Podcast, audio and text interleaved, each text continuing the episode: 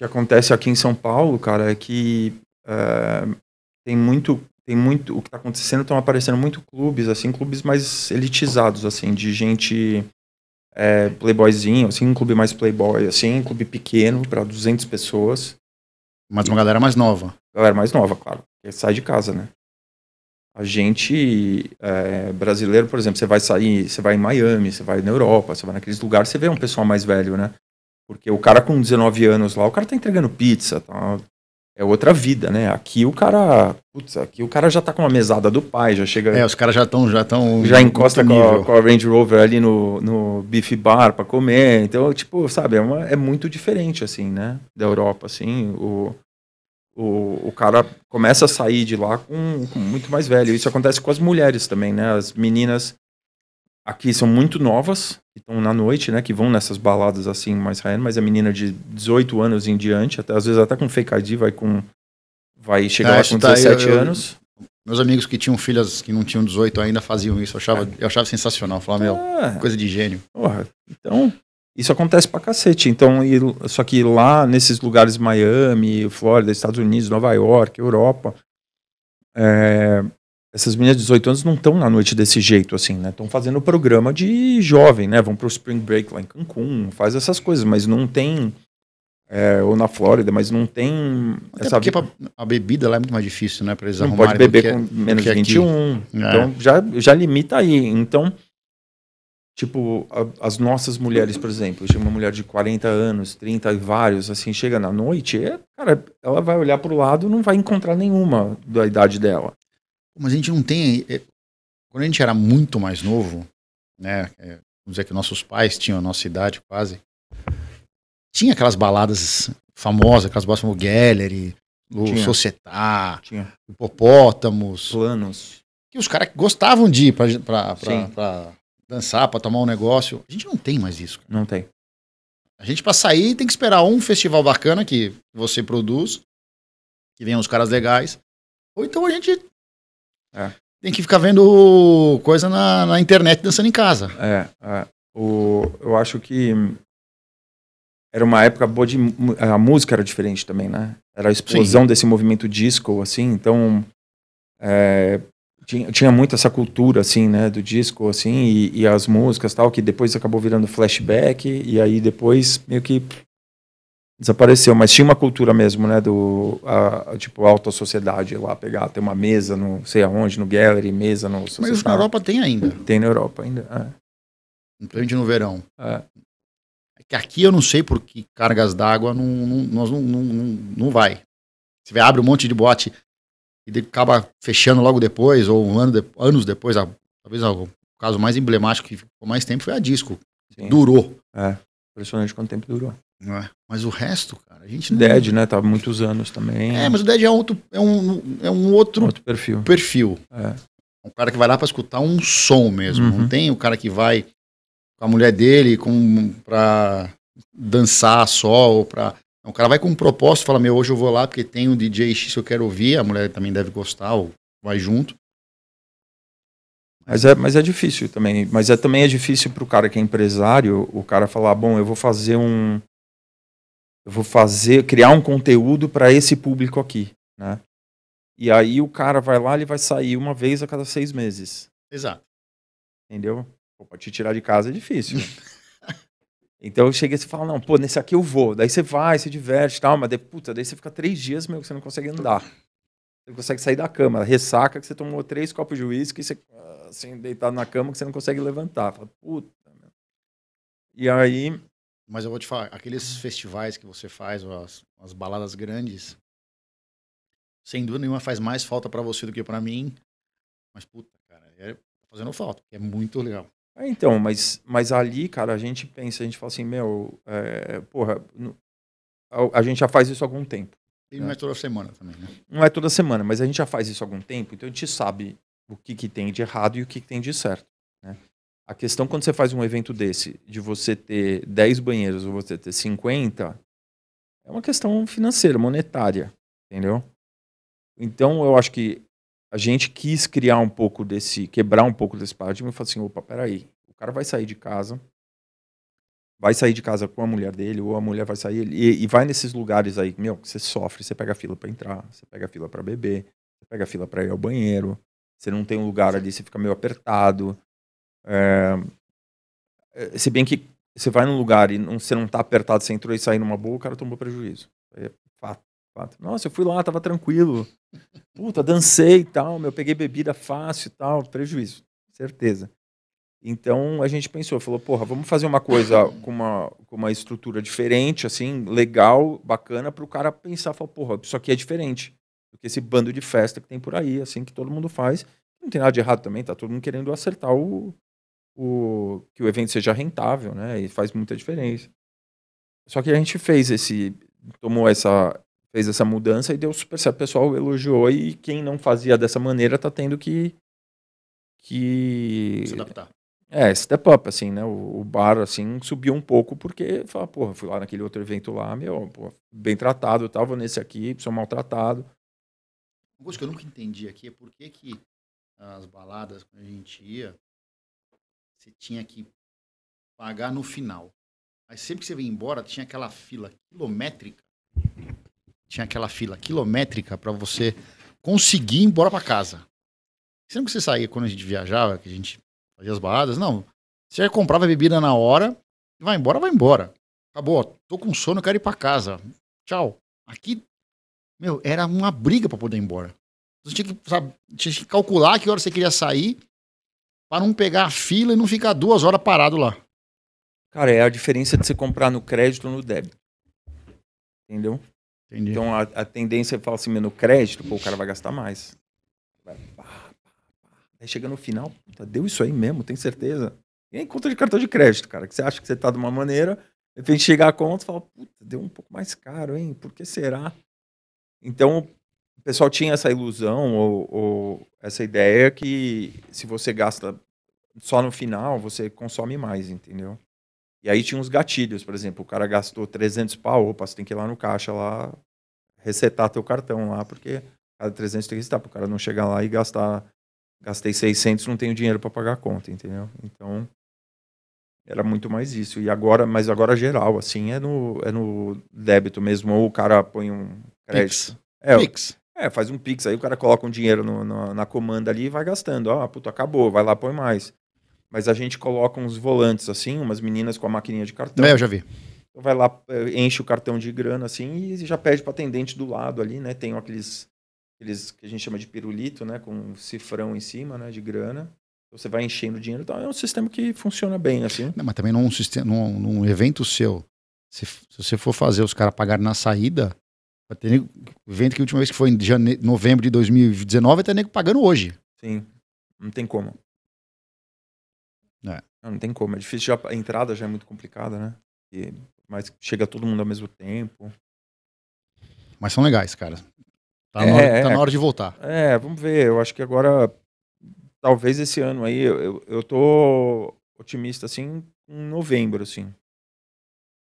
Talvez. Pelo andar da carruagem aí, né? Pelo o Rio de Janeiro, é, eles, eles fixaram um cronograma bem agressivo, assim, né? Que é tipo, novembro não precisa usar mais máscara. Só funcionário da saúde, alguma coisa assim. Já colocaram um deadline para máscara. Entendeu? Isso é muito bom. É, agora vão liberar feiras, formaturas, essas coisas vão liberar. Mas você chamou já um monte de gente desse meio de eventos ou de, de festas para falar aqui com você. Então, já deve. Todo mundo já deve estar tá meio que em contato com as, as autoridades para poder ter um, uma noção ou um, um horizonte tá de. Tudo muito escuro, cara, em São Paulo ainda. Tem o, agora deu uma clareada, mas tem uma associação, né, que chama BRAP, Uhum. Que é o Dorenique Presidente, que é o cara que é dono do Café Porsche lá em Floripa. E esse cara tá. Ele, ele que foi que conseguiu aprovar a PERS lá, que é o programa lá de incentivo lá, que, que rolou a lei lá que foi aprovada, sancionada já. É, tinha uns vetos lá do governo. E aí tentaram, iam tentar derrubar, desistiram, eu acho. Que era veto para para ter isenção fiscal para todos os produtores de eventos lá. Daí os caras vetaram, daí tentaram é, derrubar. Não é um bom momento agora para fazer isso. É, é vetar, mas foi, mas foi bom, assim, foi um projeto em, em, no geral, assim, foi muito bom. E A questão é que foi devastador pro setor, né? Devastador. Né? Sim, você imagina, sem dúvida nenhuma. Você imagina ficar um ano e meio com o pregão fechado.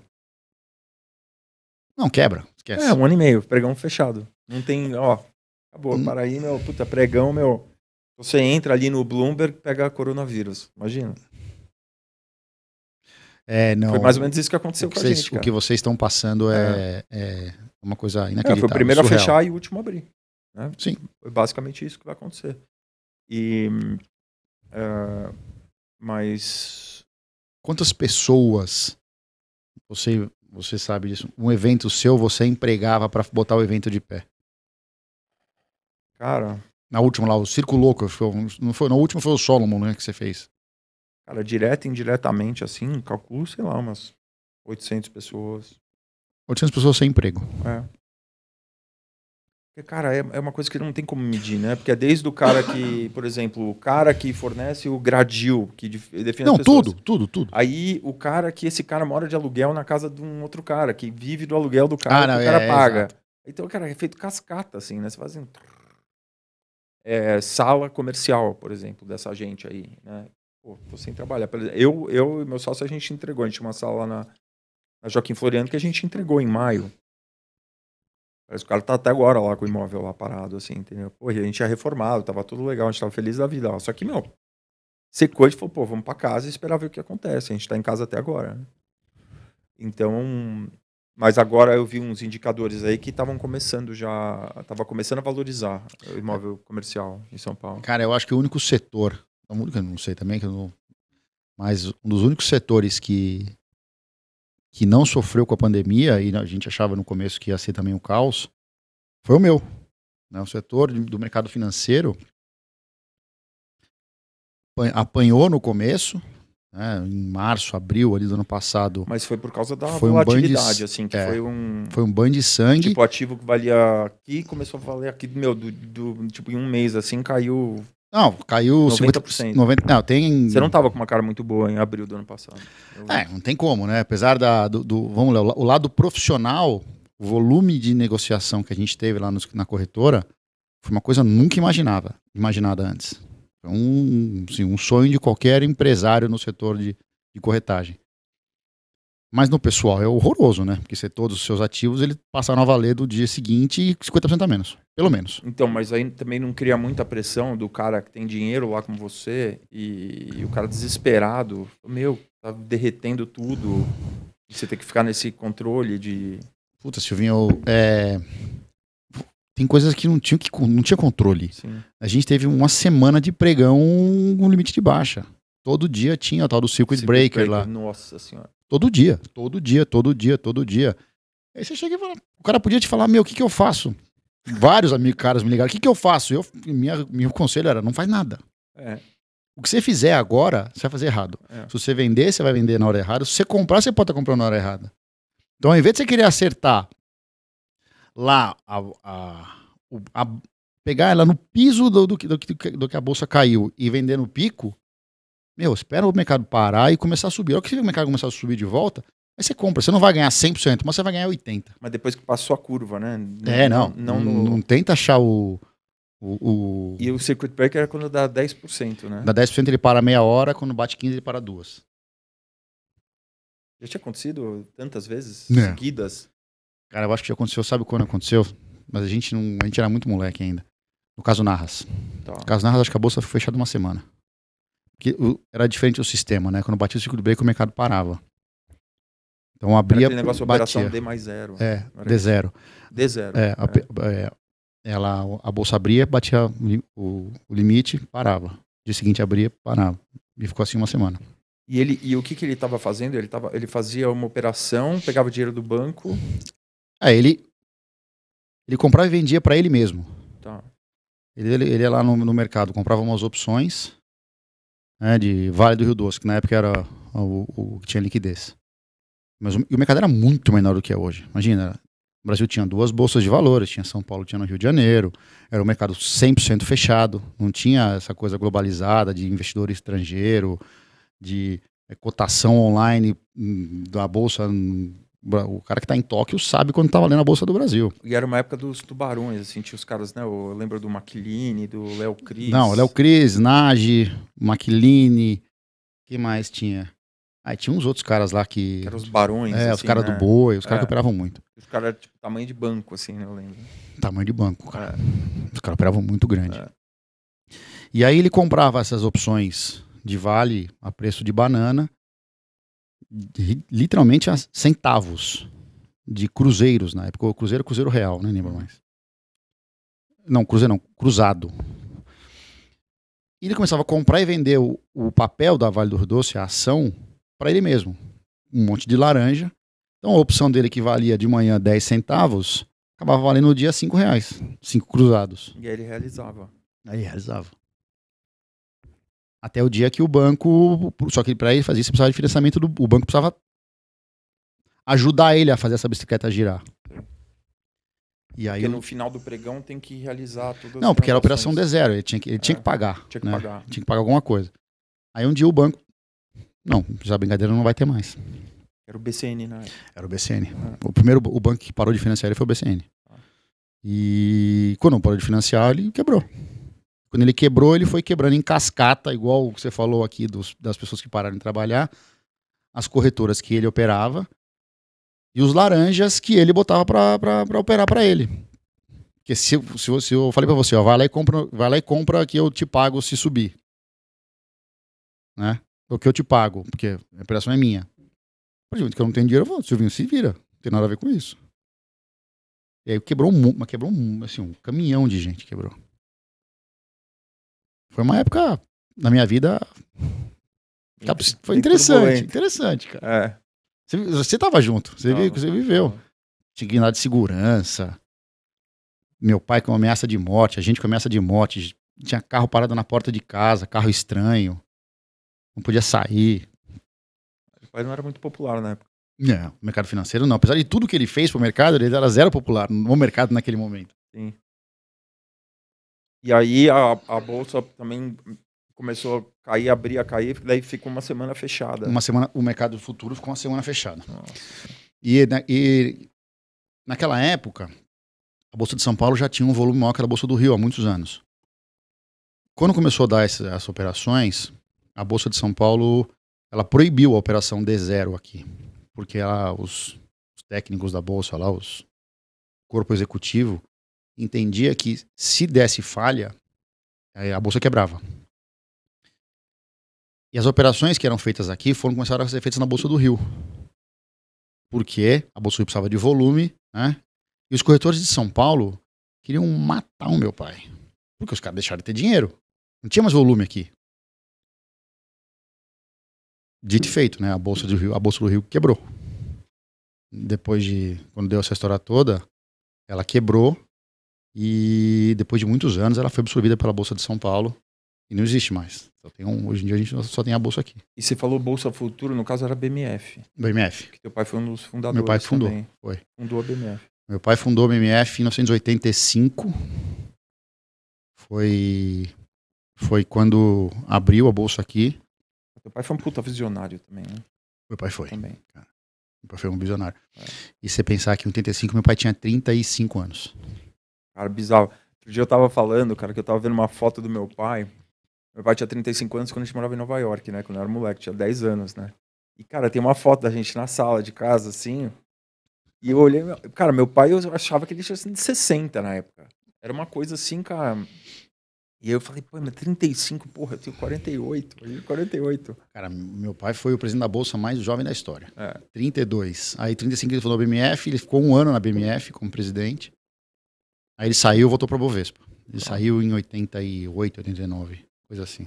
Foi alguns anos depois do episódio? Do Nage? É. Não, ele saiu. Acho que, acho que ele saiu no ano do Nage. No ano do Nage. É. Tá. Porque naquela época você tinha que eleger o presidente. Presidente do conselho, que era, né? Que não era o executivo. Uhum. Todo ano tinha eleição. Uhum. Por conselho e, o, e a eleição do presidente. Então, aí eu lembro que teu pai era um cara assim que, né, o presidente da bolsa era uma coisa mais falada. Hoje em dia, cara, você perguntar, ninguém nunca sai em lugar nenhum, ninguém sabe quem é. Porque hoje em dia virou uma empresa. Antes era uma coisa de capital fechado, era um uhum.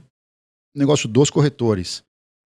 E é um negócio muito menor. Quem aparecia efetivamente era o presidente da bolsa do conselho. Você nem, você nem ouvia, você nem sabia quem era o, o, o CEO, vai, o, da, da, da empresa, da bolsa na época. Hoje em dia, não. Hoje em dia, quando sai notícia, como a, o, a companhia, a bolsa ficou um negócio muito grande, quando sai notícia, alguém vai falar, quem fala é o executivo. Você não sabe quem é o presidente do conselho, mas se você pegar o jornal e sair com notícia, notícia da B3, uhum. vai ver que tá lá sempre falando do Gilson Finkelstein, que é o presidente hoje, antigamente era o Edemir Pinto, mas o presidente do conselho, que você não, não, não sabe. Já passaram, nos últimos, vai, 10 anos, passaram pela bolsa com o presidente do conselho nomes inacreditáveis. Pedro Parente, Armínio Fraga, e ninguém sabia disso. Sim. Né? É. Então, é, mudou um pouco a figura. Não é mais tão protagonista, né? Não, não protagonista hoje em dia é o executivo, né? Sim. O cara que, que tá lá no dia a dia. Sim. Porque, é, eu falei, o negócio ficou muito grande. A BMF chegou a ser a terceira maior bolsa de futuros do mundo, em volume de negócio. Uhum. Então, é, é uma coisa relevante para o mercado financeiro, não só local, mas mundial também. Então, o executivo ganha muito mais é, notoriedade do que o, o chairman, vamos dizer assim. Sim, sim. E o. E o a, a, essa baixa, né, baixa dos juros é, no mercado geral, dessa taxa Selic do dinheiro é, dos também, mais uma, uma, aspa aí, os rentistas do mercado também não terem tanta rentabilidade no dinheiro que eles tinham parado no banco, acho que isso também aumentou também o volume de bolsa, não? Sim, sem dúvida. É. Não, só, não só o volume na bolsa, né, o volume de, de compra e venda de ações, Acho que tive, nós, nós, tivemos, nesses últimos anos, dois grandes eventos para o, o, o mercado tomar o tamanho que está tomando. Primeiro foi, sem dúvida, a queda dos juros. Juros, hum, acho que ninguém nunca imaginou a gente ter um juro de 2,5% ao ano. É, e isso faz com que o cara que estava lá, dinheiro dele rendendo 10% ao ano gostoso, sem fazer força, ter que ir atrás de mais risco para poder rentabilizar. E o segundo são os é, influenciadores financeiros.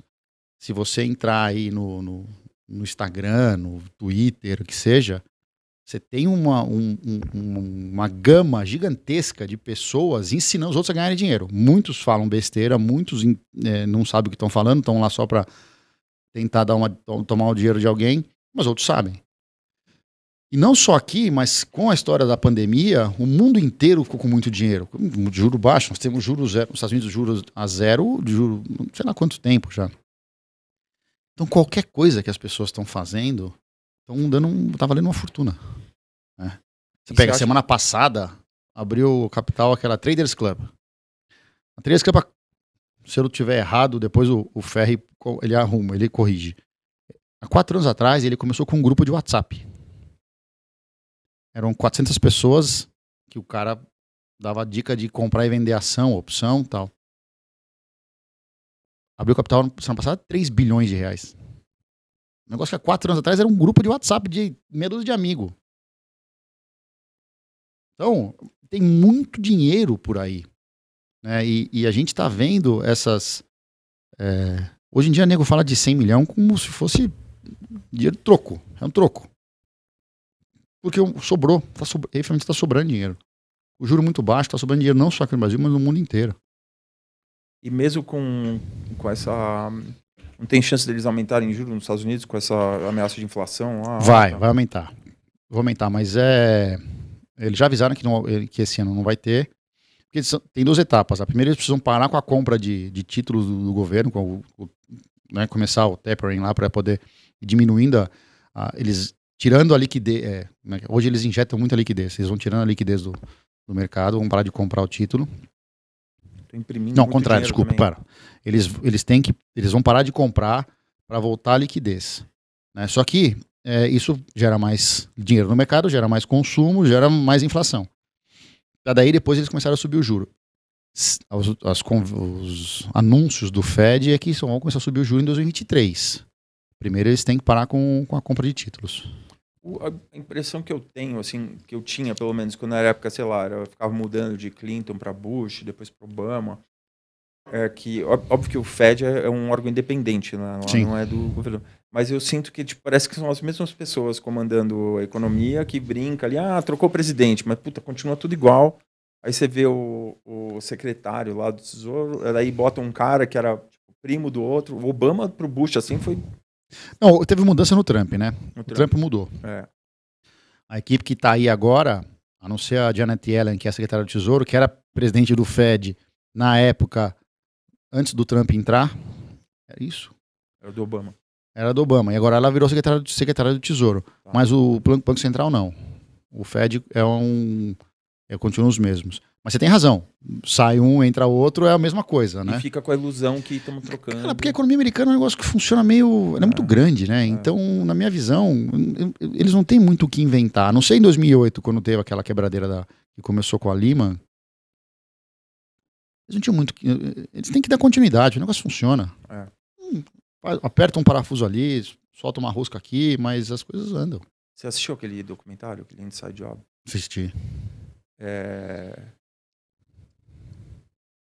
É, eu- que eles começam falando da Islândia, né? Do, do- Que falaram que originou o problema lá, né? Cara, Mas, é, tipo, eu, eu, eu fiquei vendo aquele. Assim, assisti mais de uma vez aquilo lá. E, e aí eu fiquei vendo, tipo, o cara que vai lá assumir o negócio é o cara que vai lá, ele dá o. O cara que é da faculdade, daí ele vai lá dar o, o estudo, parecer técnico favorável pro banco fazer a operação. Aí os caras fazem a operação, ganham uma grana, daí o cara sai da, e entra pro conselho da, da. Não, é o contrário, né? O cara dá o, o cara trabalha no mercado, ele dá o, o, o parecer favorável, aí os caras contratam o cara para trabalhar no conselho e dá uma grana por ano normal. e fica, fica nesse jogo. Normal. Se você vê aquele filme, que eu já vi umas 200 vezes, até a Helena não aguenta mais que eu veja, que eu veja o filme, que é o filme do, do Crash, da- dos, do- do- dos caras que não anteveram, mas acertaram o Crash o em Big 2008, Short. o Big Short. Animal. Eu vi também É. muitas vezes Você filme. vê, a mulher, duas, a mulher vezes falando, já. a mulher trabalha na, S, na SEC, que é a SEC, né? Aqui é a CVM de lá. É. Não, CVM de lá, e ela vai numa, numa convenção dos bancos porque ela quer arrumar um emprego no Goldman Sachs. Ah, sim, sim, sim. Quando tá na piscina ali. é, Vegas. exato, entendeu? É. Porra, é, isso é mais normal. É.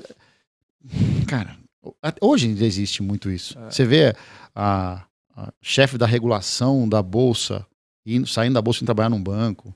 Ah, cumpriu a quarentena. Tá bom, mas tá, saiu, foi trabalhar num banco, né? Conhece todo mundo lá dentro. Não tem jeito, é capitalismo. A economia funciona assim. E não, sou contra, não, pelo amor de Deus. Acho que É, Cada um vai sabe fazer. Regulamentar mais também, né? Acho que... Mas é uma coisa que não tem jeito. Os caras são muito gananciosos. Então, se não vai ter regulação, daí vai acontecer isso, daí tem um ajuste. Aí daqui uns anos vai acontecer de novo. O que o- o- aqui no Brasil, o que o Banco Central fez a partir de 2010 é 40% do bônus dos executivos de uma instituição financeira fica retido e é pago durante três anos, um terço por ano. Porque antigamente o cara ia lá, fazia o que fazia, ganhava uma fortuna, pegava o bônus, punha no bolso, diz, no Lehman Brothers. No ano seguinte o banco quebra, o cara tá multibilionário. Pô, acabou. O cara vai ganhar bem, mas é, se no ano seguinte o cara, o banco, ou o banco, a corretora, ou a instituição financeira quebrar, o cara vai levar zero Banco Uma Central maneira- aqui no Brasil? aqui no Brasil. Ah, tá. né? Então, o meu bônus, por exemplo, ele fica retido durante três anos. Eu recebo um, nesses 40%, eu recebo um terço por ano. O que nos Estados Unidos fizeram bastante, e também tem aqui no Brasil, é a retenção em ação da empresa. Mas é uma coisa. Cada empresa tem a sua, a sua maneira de, de fazer você, isso. que daí você é proibido de vender durante um Durante tem, três- um lock-up. Tem um lock-up de três anos. Já passei por isso, já, já derreti. Já. É verdade, você já passou por isso. Derreti, derreti Quando você junto. vendeu o seu, quando Derreti vendeu a gostoso. tripla, você vendeu por isso. A hora que dá, era para que podia vender, infelizmente, aquela ação lá não tá valendo mais nada. Mas, cara, sabe o que os caras faziam aqui? Eu deixei pouco pra ação, porque eu já sabia que podia dar Mas merda. sabe o que os caras fazem aqui? Ah, eu não posso vender. Você tem a sua ação, você não pode vender. Mas você vai no mercado, aluga o seu papel e vende. Você vai pagar, sei lá, na época que eu vi isso aí, 5, 6% ao ano. O juro era 12%. Você vendeu. Ah, vou perder 6%. Tá tudo certo. Se o papel, se a, a sua ação explodir, beleza, você deixou, você perdeu essa rentabilidade. Senão você tá garantido. Pelo menos você não. É, não- Saiu do risco. é, Você saiu do risco. você não toma trolha. Não. É, você toma uma trolha se o negócio estoura, assim. não, né? Você- não você, você não toma nada. Você vai perder. Se você fizer o aluguel de 5% ao ano durante um ano, você vai perder 5% uhum. do aluguel. Uhum. Você vai deixar de ganhar se o papel sair de 1 para 10. Você vendeu a 1, é 1, negão. Já sim, era. Sim, entendi. E aí, quando, quando acaba o lock-up, você tem que entregar. É isso não? Você acaba. Aí você vai lá. Ou você vai e, e zera o seu aluguel, uhum. que é um aluguel, isso aí. Uhum. Ou você pega o seu papel, ela entrega.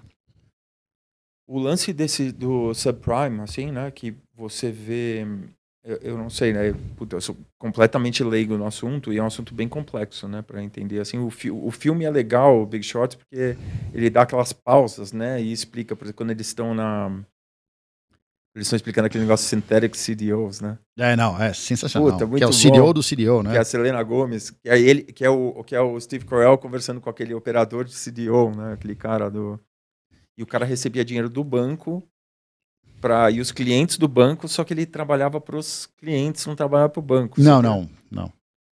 É o contrário, né? Ele deveria trabalhar para os clientes dele, uhum. só que ele trabalhava para o banco. Porque quem, quem pagava ele ele era rentabilizado, ou, não, ele, era, ele recebia por tanto de dinheiro do banco que ele fazia. Então, sei lá, se ele vendesse para o Silvio um bilhão em CDOs, ele recebia 2% do banco. Mas o cliente dele era o Silvio, não o banco. Se o banco. Entendeu? Você entendeu ou não? Mas então, mas... então, então ele não trabalha, ele não olhava pro cliente dele. Ele tá olhando pro bolso dele. O banco sim. tá me pagando, eu quero. Ah, se o banco quebrar, o problema é possível, eu já recebi meus 2% mesmo. Sim, sim.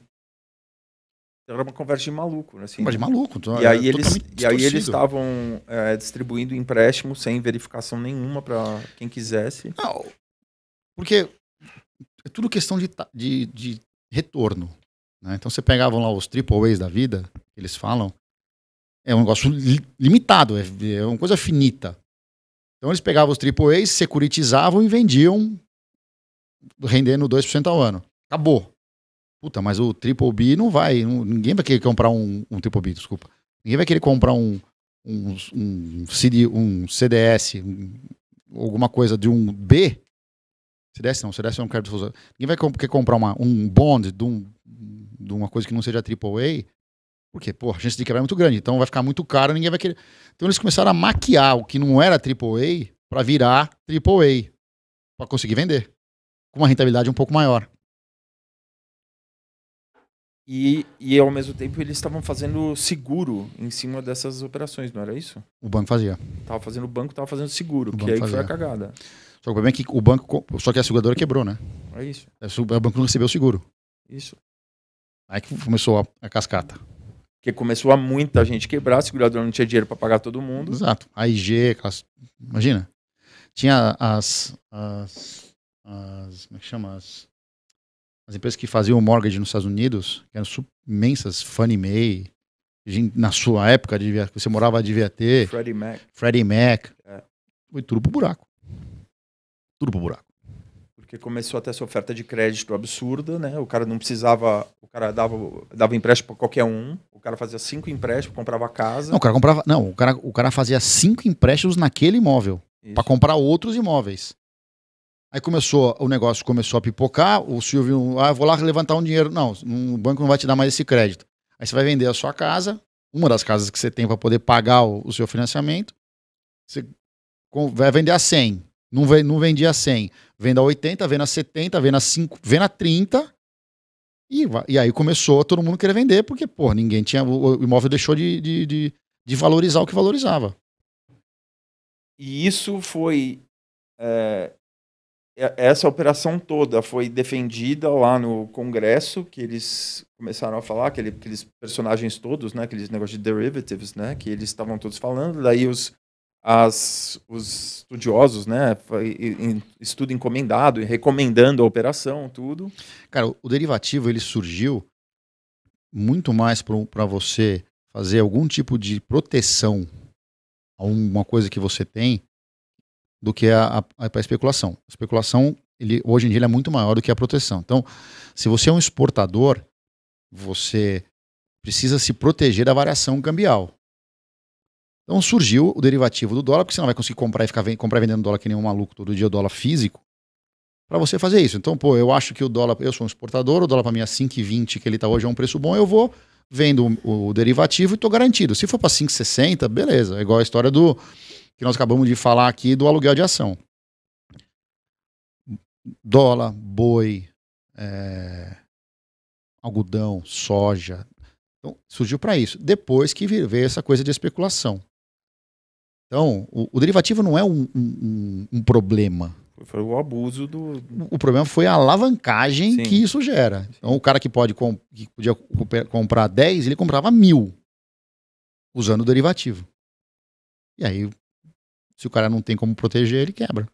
E você acha que o que a mensagem final do filme ali, que eles falam que o que as pessoas sabiam, que eles sabiam que ia acontecer isso, sabia que ia ter o bailout do governo, é, que no final eles... Se não tem bailout, se não tem um bailout, quebrava o mundo. Sim.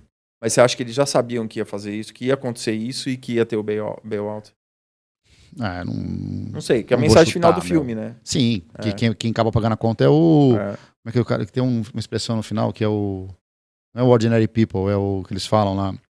É o, a população americana que vai pagar a conta. É. Mas o mais incrível não é isso, é que depois de dois anos as coisas voltaram quase o que era antes. Quase o que. Tem uma, a regulação americana melhorou, um aumentou um absurdo. O mercado brasileiro sempre foi muito mais regulado que o mercado americano.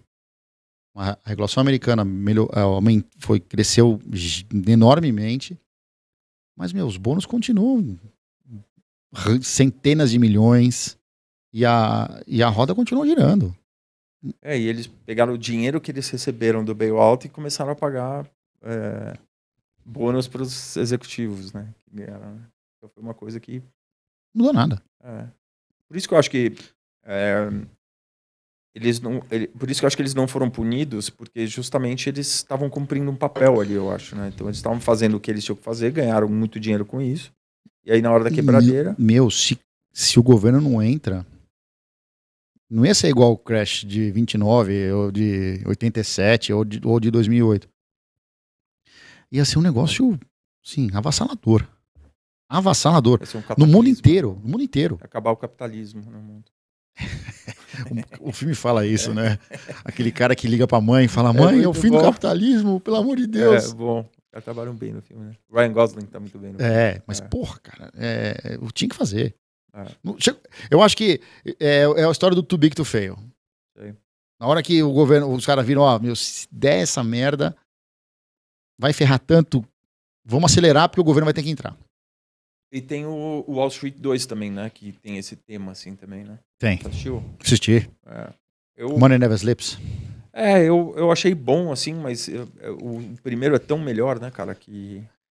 É porque o segundo pegou bem essa crise e mostra, e, e, não fala o nome, mas é exatamente o que aconteceu com a Lehman Brothers. Óbvio que o cara não se matou pulando no, em cima, na frente do metrô, no, mas foi isso. Mas era a Lehman Brothers, no caso, né? O... Meu, é um, sei lá, o terceiro, terceiro maior banco de investimento do mundo. Foi, meu, evaporou. É. Mas você não, é, era uma coisa assim, tipo, mas não era esse pensamento, tipo, puta, se a Lehman Brothers quebrar, quebra o mundo inteiro. Não era um pensamento assim. E aí deixaram quebrar e aí daí o resto eles. Não, eu acho que assim, é, eu não sei se é no Too Big, é no Too Big to Fake, passa, passa bem isso. A Lehman quebra. Não, não é Too Big to Fail. É, é, desculpa, é, não é no Wall Street. A Lehman quebra, os caras deixam ela quebrar. Só que daí os caras falam, puta, vai quebrar mais. Então vamos salvar os outros. Aí começa Merrill, é, Merrill Lynch, ou Banco of America, vai lá e compra Merrill Lynch. Não, mas eu não quero, eu não perdi o que você quer. Você vai, vai comprar. É... Ó, nós vamos levantar aqui um dinheiro para todo mundo. Aí vira o cara do Wells Fargo e fala, mas eu não preciso. Não perguntei se você não precisa. Se você, se você não levar, os outros bancos vão quebrar, então você vai levar também. É, e a distribuição de dividendos, praticamente. Não, cara, porque o governo virou e falou o seguinte: olha, quanto você precisa, JP? JP Morgan. Ah, eu preciso de 10 bi. Toma 10 bi. Então é 10 bi pro JP Morgan, 10 bi pro Morgan Stanley, 10 bi pro Goldman Sachs. Não pode 10... dar só para um. Né? Não pode dar só para um. É. Se der só para um, o mercado vai entender que esse banco está quebrado, vai... vão quebrar ele. Uhum. Então, o Wells Fargo, que é um banco da Califórnia, que não tinha nada a ver com isso, é um banco de, de, de emprestar dinheiro para comprar e vender casa.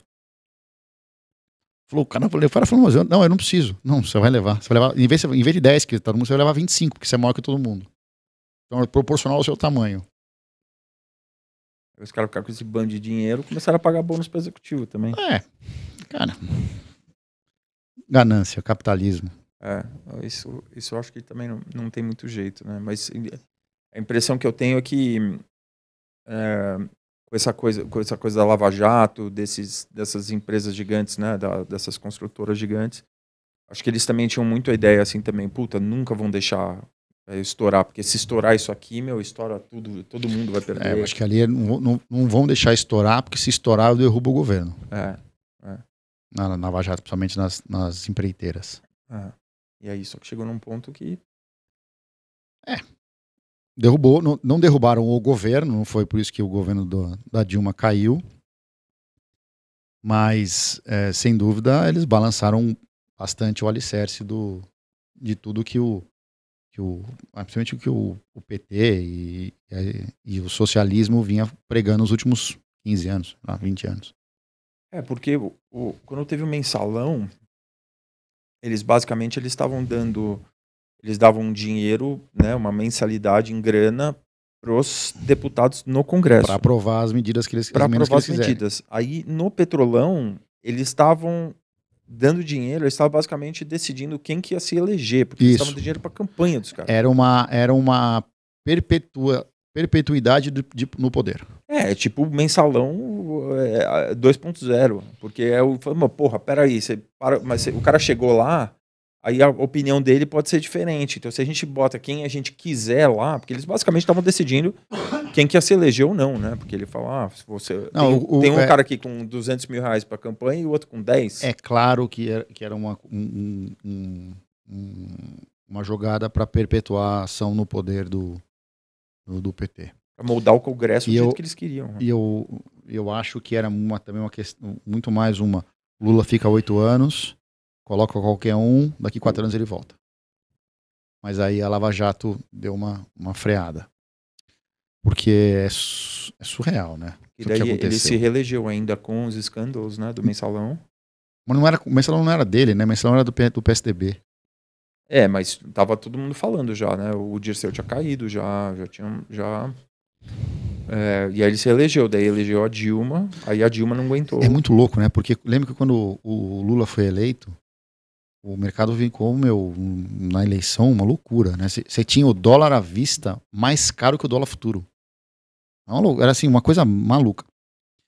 Passou um tempo, no tal do Lulinha Paz e Amor, é, eu fui fazer umas reuniões com os clientes da corretora e bancos grandes, gente importante no mercado.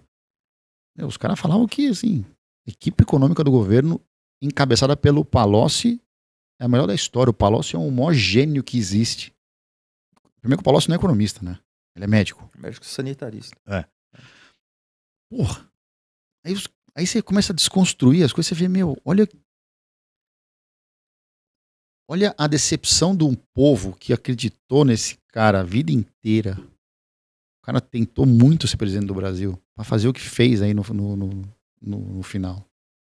É... E não tem no teu, no teu mercado, né, no teu segmento, não tem muita gente que viúva ainda dessa, dessa época do Lula, que tem saudades dele? Deve ter. É. Acho que o mercado financeiro nunca ganhou tanto dinheiro na Os época. Faria Limers, assim, não tem muito isso. O mercado financeiro nunca ganhou tanto dinheiro, na minha visão, quanto na época do Lula. É. Nunca. É. Ninguém. Agora, nesses últimos anos, dois anos, que você está vendo essa monte de abertura de capital, um monte de gente fazendo negócio novo e ganhando uma fortuna. Mas até então, eu não me lembro, meu. Você pega os resultados dos bancos, imagina, um, um Itaú, ele, ele ganha um banco a cada quatro anos. Um banco novo a cada quatro anos. A cada quatro anos o Itaú faz um lucro tão grande que ganha um banco novo. É inacreditável um negócio desse. Itaú, Bradesco. É... Eu lembro, era recorde atrás de recorde. Né? Atrás de recorde. É, o lucro do, do Itaú esse trimestre foram 6 bilhões de reais. Que o banco vale a 100 bi na bolsa. Não sei quanto vale Itaú hoje. Um banco, um banco novo a cada quatro anos. E na época, quando eu tava em abril do ano passado, quando tava tudo derretendo, eu lembro que tava muito barato, né? Pra comprar. Ah, um aí, tava, aí, tava, aí, tava, tudo muito barato, é, né, meu? Quem tava com dinheiro ali se deu bem, hein? Aí tava tudo muito barato. É. Não é só aqui, lá fora também. Sim. Você pega a ação da Tesla, ela multiplicou por sete vezes. De, ab de abril do ano passado até agora. A empresa não dá prejuízo? Não tinha umas histórias dessas? Acho que não dá prejuízo até hoje. É, dá Você prejuízo. dá, você não dá pouca coisa. E o... Você tem hoje. Cara, Silvinho, eu, eu, eu tenho essa conversa bastante com o pessoal da corretora, principalmente com, com o CFO lá do escritório, que é um cara mais antigo, ele fala esses números, esses números de, de, de negociação que tem aí, de compra e venda de, de- de empresa, não fazem sentido nenhum.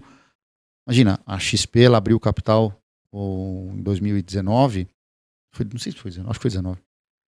Meu, ela valia 100 vezes o lucro dela. O Nubank é avaliado em 40 bilhões de dólares e perde 40 milhões de reais por ano.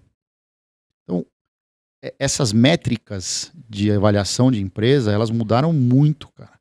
Hoje é, é muito mais é, a capacidade, ou o grau de, de, de alavancagem, ou o quanto essa empresa pode atingir no mercado das, de pessoas, o que efetivamente o lucro que ela vai ter no, no, no final do ano. Hum, óbvio que num curto prazo, né? Então você pega é, o Nubank, ele tem, sei lá, 40 milhões de clientes, uma coisa assim, se eu não me engano. Do banco é o da Anitta? No Banco da Anitta. Ele não tem nada, tá? Ele tem um, censurado aqui em se falar o apelido do Nubank. é, ele tem um cartão de crédito só. Ele não tem, ele não tem um banco ainda. Sim. E, e a maior receita do Nubank, sabe o que, que é? É. Recarga de, recarga de celular. Era até outro dia. Então, cara, você pega um negócio desse, o nego não tá olhando. Eu falo assim, pô, o cara tem 40 milhões de clientes, que daqui a pouco eu vou começar a botar meus produtos ali e 40 milhões de clientes vão comprar. Uns 40, mas o, gra- o grau de, de. a velocidade que tem de disseminação de um produto é muito maior do que um Itaú da vida, do que um Bradesco da vida quando era lá atrás. Porque, porra, os caras. Então, é isso que, o- que o mercado hoje em dia, na minha visão, tá olhando. Isso aí, daí, tipo, você é sócio do banco daquele negócio, ah, aparece cashback, compra passagem de avião, Meu, tudo. compra tudo, assim, você fica ali, é, é, é mais intuitivo, né, do que um banco. Não, eu, e, meu, não sei se você já tentou abrir conta no banco digital. Eu tenho, eu tenho, eu tenho, no, eu tenho no Banco Inter e tenho no, no Banco também. Eu, eu abri, eu abri conta no C6. É surreal. Você abre É. a conta em cinco minutos. É muito rápido. né? E a experiência de você abrir a conta é muito legal. A gente lá no escritório, é, lá na empresa, nós temos dois nichos de atuação. Um nicho de atuação de clientes institucionais, que a gente chama que são os grandes bancos, os grandes fundos tal. E para pessoa física, É o MyCap. que é o MyCap. E eu, eu falo para a gente conversa bastante lá que tudo, é, os produtos que, que, que, a, que a MyCap vende ou que as outras empresas de, de investimento vendem são basicamente os mesmos, né? Talvez o nível, como você chega no cliente é um pouco diferente do outro, mas o nosso é 100% digital. A gente quer que o cara venha 100% digital. Então a gente não tem agente autônomo, a gente não tem é, o intermediário, vai. O que vai fazer o cara operar comigo, operar com as outras, é a, a como é que fala? A, a experiência que ele tem em usar a minha plataforma ou a sua plataforma. Você pega um banco digital desse, pô, você vai, você fala no, eu falava no C6, eu tava abrindo a conta pelo WhatsApp, era um, certeza que era um robô do outro lado, mas o cara me falava comigo no WhatsApp, ó. E eu acho que é isso que, o, que o, hoje em dia o público é, procura. Os nossos filhos, eles não vão ter gerente de banco, cara. Não vão querer falar com o gerente de banco, saber como é que tá a aplicação dele, falar com o cara do private banking. O cara vai querer estar lá no, no celular dele, no aplicativo e fazendo tudo online. No banco os boletos na mão, né, pra pagar É, conta. Entendeu? Hoje já, já a gente pô, já evoluiu um absurdo. Então, essa parte de, de, de experiência do que o cliente tem, que é o tal do famoso lá fora que tem as faculdades sobre coisas digitais, que é o user experience, meu, isso aí é uma diferença grotesca para você ter, continuar com o cliente e você perder o cliente. É muito louco. E o teu aplicativo, o teu software, tal, é uma coisa que é padrão que os outros usam ou você teve que fazer uma coisa Não, nosso. Não, não, cada um tem o seu. Cada um tem o seu. Cada um tem o seu. Dificilmente você vai ter um, um, um aplicativo, uma empresa de aplicativo que fornece para mais do que uma corretora. Sim. Na nossa lá, a gente no começo tinha um negócio desse, que era uma coisa comprada, Uhum. mas não funcionava direito. E aí, há uns um ano e meio, mais ou menos dois anos, a gente está com o nosso no ar e é muito e, mais e é fácil. É feito aqui? Isso? Aqui, tudo aqui. Tá. Tem uma equipe de, sei lá quantos desenvolvedores é, lá, no, lá no Rio de Janeiro, que é a, a, essa parte de varejo fica lá no Rio, uhum. que faz tudo em casa. O aplicativo, o, o software do computador, essas coisas do. O, a plataforma de investimentos, o MyCap, ela é sempre desenvolvida em house. E quem são os seus concorrentes principais? Ah, meu, eu não sou concorrente de ninguém, a gente é muito pequeno ainda. Sim. É... Porra, às vezes tem, tem todos, né? XP, BTG Digital, BTG, agora BTG, Genial, Modal, Guide. É... Aí tem mais um monte aí que. que C6, Banco Inter. É... Aí tem umas outras menores, menores. Mas o mercado tem muito. Cara, o mercado é muito grande ainda. É, em 2016, 2016, mais ou menos 17, eu tinha um estudo que 95% da distribuição de dinheiro feita no Brasil era através dos grandes bancos. 5% através de, de independentes, vamos chamar assim. Nos Estados Unidos era exatamente o inverso. A gente não é americano, tá? Que, vai, que nasceu acostumado a correr risco, tá? Então a gente nunca vai chegar no 5,95. Hoje, com os adventos XPs, BTGs, essas coisas todas, os BTG digital, não o BTG banco, né? É, modal, genial, MyCap, deve ser 90 a 10, se eu não me engano. Então 90% está na mão dos bancos ainda. E olha o que, olha o, que o mercado já mudou. Né? Você pegou o lucro da XP que saiu ontem, a XP lucrou um bilhão de reais em um trimestre. Meu, se, se esse, essa diferença virar 70 a 30, tem um, uma estrada gigantesca, um autobahn de cinco pistas sem limite de é, velocidade é, para você, para você acelerar. É, 600% de aumento do 3 milhões não acho que não, não, acho não, não chega a 4 milhões de CPFs na bolsa. O Brasil tem 200 milhões de habitantes. Vamos dividir em dois. Nós temos 200 milhões de habitantes, 100 milhões não tem condição de ter investimento. 100 milhões tem condição de ter investimento. 4% desse, desse, desse, desse universo, que é metade do país, tem, de, tem a CPF na Bolsa de Valores. Tem um negócio, tem um mundo para ser desbravado ainda. Um mundo, cara. E, o, e você acha que. Um, e o que, que impede assim de outras plataformas, assim, de outros bancos por exemplo, de um JP Morgan desse entrar num varejo da vida? Ele comprou, né? Ele entrou. Ele comprou 40% do C6. Do C6. É. Ele comprou. Mas é um, é um movimento que é natural, né? E muitos vão. Sim, acho que muitos vão, podem tentar. Por causa do, do, do, do potencial. Por causa do potencial, sem é. dúvida. Muitos podem tentar. Mas é... a legislação brasileira é difícil, cara caras não entendiam. Os gringos aqui, quando veio pra falei, calma, mas os caras. Eles cobram imposto na hora que você entra, e daí na hora que você sai, eles compram o mesmo imposto em cima do imposto não, que você pagou. Você quer pior? Não interessa se a empresa deu lucro, ou lucro ou prejuízo. Se eu faturar 10, se eu faturar 100, eu pago 10 de imposto. Ah, mas eu dei prejuízo. Não interessa. Você tem aqui o imposto de sobre a venda, você tem que pagar 10% de tudo que você recebe. Essa, essa reforma tributária do Guedes aí, o que, que você achou?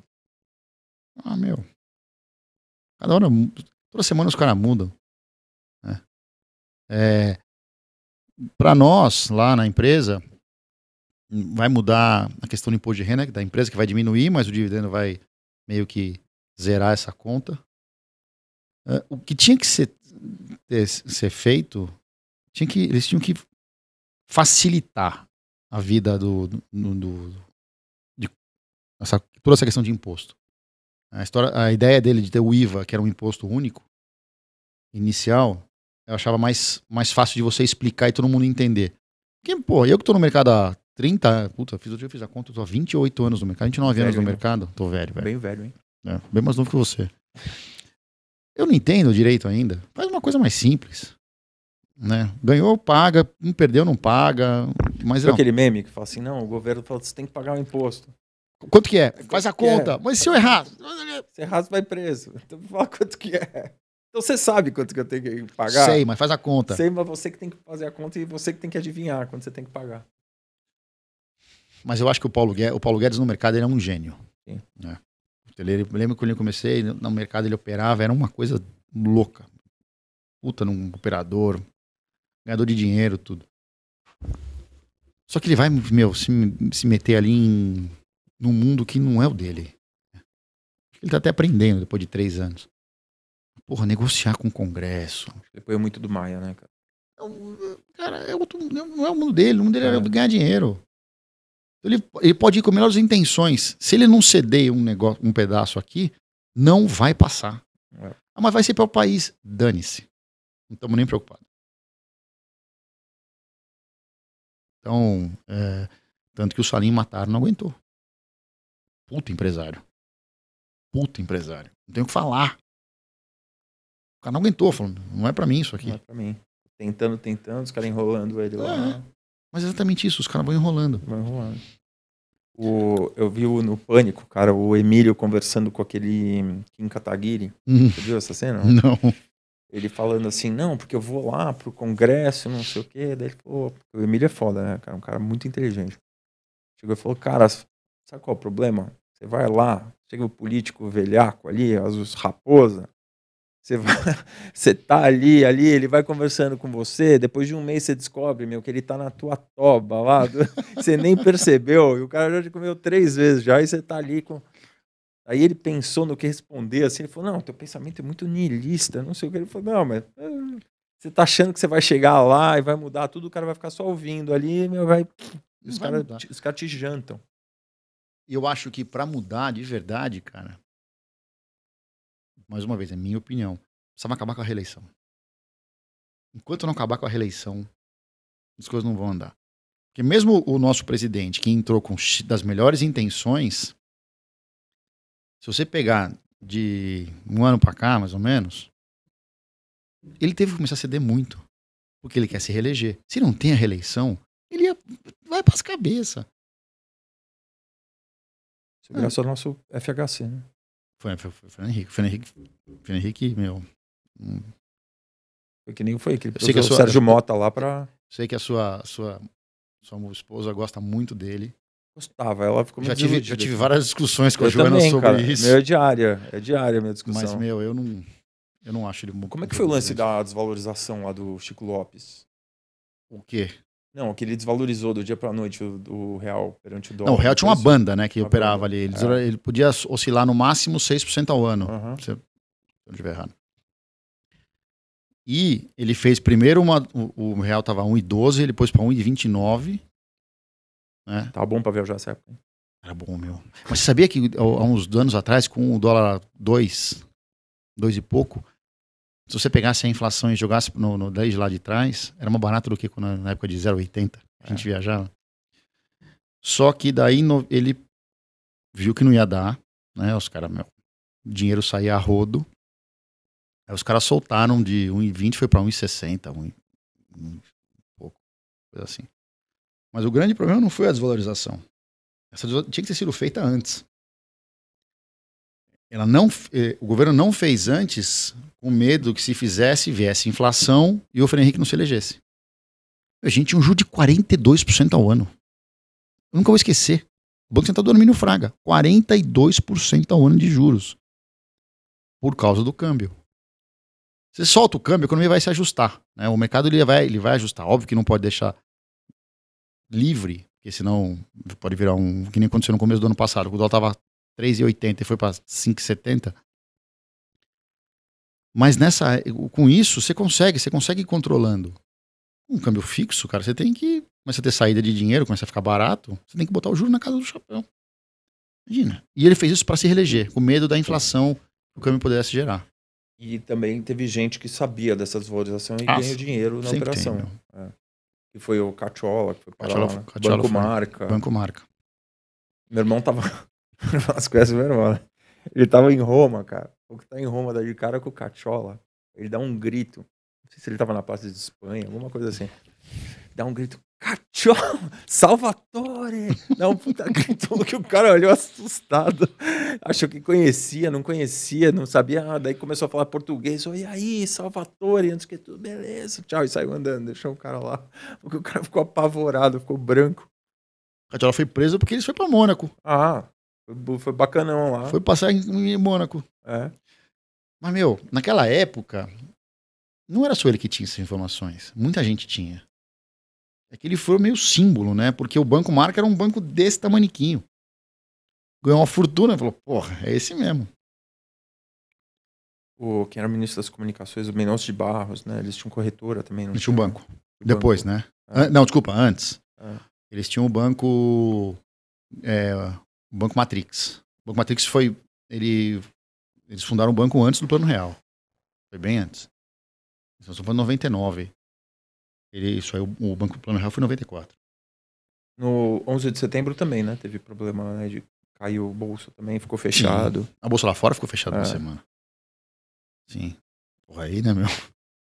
Foi uma tragédia. É. Onde você tava? Tava no escritório. Tava trabalhando. Tava no escritório, tava lá, e aí. É, e o Marcos, nessa época, trabalhava na, corretora, era sócio da corretora. Aí o primeiro avião bateu, ninguém entendia nada, né? O mercado despencando, dólar explodindo. Então, o que aconteceu? Não, bateu um avião. Quando o cara falou bater um avião, imagina que tinha batido um teco-teco, vindo ali um é. bimotor, o cara errou e puf, é. deu. Aí nós estamos lá, aí o Marcos começou a gritar do fundo: bateu outro, bateu outro. Eu falei, meu, cala a boca, seu burro, bateu outro caceta, tá lá, é o mesmo avião. Aí, não bateu outro, aí, porra, meu. Eu lembro que eu, eu tava em Barcelona, num parque. E eu tava ali, assim, deitado ali, né? Tomando um sol, tava de férias lá. E aí apareceu um cara, tava com um cara lá, um argentino, um amigo nosso. Aí chegou um outro amigo dele, um argentino, correndo no parque. Meu, avião, avião. World Trade Center, não sei o que. Meu, saiu correndo, foi num, tinha um, um pubzinho do lado, cara, com uma TV desse tamanho, assim. Um milhão de pessoas ali o, É, o World Trade Center pegando fogo. Porque você não tem. Quando você viu o prédio, você não tinha uma dimensão, né? Do, do, do tamanho do. Parecia um prédio ali, mas. Não, é, você imagina que cabia um avião. É, não cabe um avião ali, parece que é um prédio tipo esses aqui, não, assim, né? Mas... Eu, quando, quando eu ia lá, eu imaginava que o prédio era grande. Mas não que um avião batesse reto e coubesse dentro. E do... coube dentro. Né? Dentro. Né? Se tivesse, tipo. Uma... É, ele, o cara deu uma desviadinha assim, botou um pouquinho de lado para não. Mas cabia. Cabia, com cabia. um negócio gigantesco. Cabia. E aí a gente vendo, de repente vem o outro avião, assim. Que o outro avião que foi pegou ao vivo, né? Com câmera. Foi. foi. É, eu acho que até e, foi de propósito, talvez. E o segundo, avi o segundo avião, na, bateu na segunda torre e foi caiu primeiro. É. Mas imagina, meu mercado financeiro, sei lá, 50% do mercado financeiro era lá, é. na, nas torres. E do lado, e também do lado, né? E não, do bolsa. lado, do lado é a bolsa. Nossa, tinha uma corretora, a Garban, o avião entrou no, na corretora. Dizimou a corretora, acabou. Tem um cara que trabalhou comigo, uma história engraçada. O cara trabalhava lá, um corretor chamava Aerobrokers. Hoje chama. Hoje tem outro nome, chama BGC. O octagésimo andar. O cara tá lá, os caras, ó, meu, deu algum problema aí, ninguém sabe o que é, porque ninguém sabia mesmo né, do prédio. Vamos evacuar. Aí começaram a descer a escada. A. Ó, entrou um monte de escada, porque, porra, não tem elevador. 82 andares, até 80 descida, andares. Né? Até pra descer. O cara tá descendo, ele falou, pô, esqueci minha carteira. Voltou pra pegar. Que isso? Pegou a carteira. Pegou a carteira. E desceu. Quando ele falou, não que eu desci, meu, aquela corrida, tipo, um barulho. Olhei pra cima, tava caindo, pra eu sair correndo, que nem um louco. Puta rabo. Imagina o cara, meu. Puta rabo. Puta rabo. Normalmente, se eu vi uma história dessa puta, o cara desceu, pra, foi pegar a carteira e morreu. Não voltou mais. É, não, era tipo tá essa história. Puta sorte, hein, meu. O cara, meu, gente fina pra caramba. Trabalhou comigo na corretora até 2014, 2013. Falei, meu, você é um idiota. Mas como é que eu ia saber? Tava na minha carteira, cartão de crédito, tudo. Eu morava em Nova York. É, melhor pegar, né? O cara foi pegar. Mas não sabia também, né? Ah, não. Ah, caiu um Boeing aqui, meu. Mas, meu, tá bom. Você tá vendo é. todo mundo descendo correndo que nem um louco, sprinkler gritando. Vai embora. É, aí tem a teoria do, do avião que caiu, mas tem a teoria que derrubaram, né? Que era o avião que tava indo pra Casa Branca. E tem os ah, filmes ah, lá, filme, United, é, 93. 93, né? É. É, mas eu não sei. É, também não, mas... Não, o cara errou o Pentágono. É. Errou não, acertou, né? É, mas um pedacinho de merda, né? É. Não aconteceu nada. É, o vídeo é bem, é bem confuso, aquele vídeo. Eu imaginei que eles iam ter imagem mais definida ali da coisa ali, né? Ah, pô, se vir, será que os caras vão ficar mostrando, meu? Tudo bem, 20 é. anos depois, mas é. não é legal, né? É. Nego que perdeu parente, perdeu... Eu fui no museu lá, já foi? Lá no, nas torres? É, já. Levei as crianças lá. É. Legal, pesado, né? Pesado. Pesado. Bem pesado. Clima bem assim, né? Um silêncio, né, cara? Ninguém fala nada. É, eu, eu, tinha uma, uma, uma, mulher que morreu lá, que estudou comigo no Santa Cruz a vida inteira, chamava Anne Marie. Trabalhava nessa corretora que eu te falei que foi dizimada. Uhum, na mesma? Na, nessa corretora aí. E um, meu pai tinha um. Tem um amigo, um amigo do meu pai que o filho dele também estava lá. Morreu. Ah. Treta, meu. loucura. Eu lembro que meu, meu, meu cunhado, na época, o ex-marido da minha irmã, tava lá indo de Boston para Nova York, não de Nova York para Boston. E, puta, telefone você não conseguia falar com ninguém, né? Meu pai tava em Nova York, eu tinha ido embora de Nova York, acho que um dia antes. E, meu, você não conseguia falar com ninguém no telefone, né? Então foi um momento de pânico, assim, assim, que eu tava lá, liguei até falar com as pessoas, assim, foi, foi bem complicado. E aí, depois disso, teve 2008, aí agora teve esse problema agora do Covid, a bolsa. Tá bom, né? Tá bom, por um bom tempo, né? Chega, mas, né? É, mas... Não, mas a gente sempre, sempre tem uma crise, né? Em 97 nós tivemos a crise da Ásia, os mercados asiáticos viraram pó e aí afetou o mundo inteiro. 98 tivemos a crise da Rússia. Também a mesma coisa. 99 tivemos, crise, tivemos o Brasil. Sempre, aqui lá foi muito, por, muito próximo, mas todo ano tem uma algum lugar que dá uma chacoalhada. Mas como tá tudo muito conectado, né, cara? Reverbera dia, muito rápido em tudo, né? Hoje em dia sim. É. Hoje em dia é inacreditável. Hoje, é, se a, aqui, acordar amanhã e tiver tudo lindo, maravilhoso, o Bolsonaro falou que não, o Bolsa Família vai ser 100 reais, né? Nós vamos mudar de. A situação fiscal arrumou tudo. E acordar amanhã Nova York vai cair nos 5%, a bolsa vai cair amanhã, com certeza. Despenca tudo junto. Com certeza.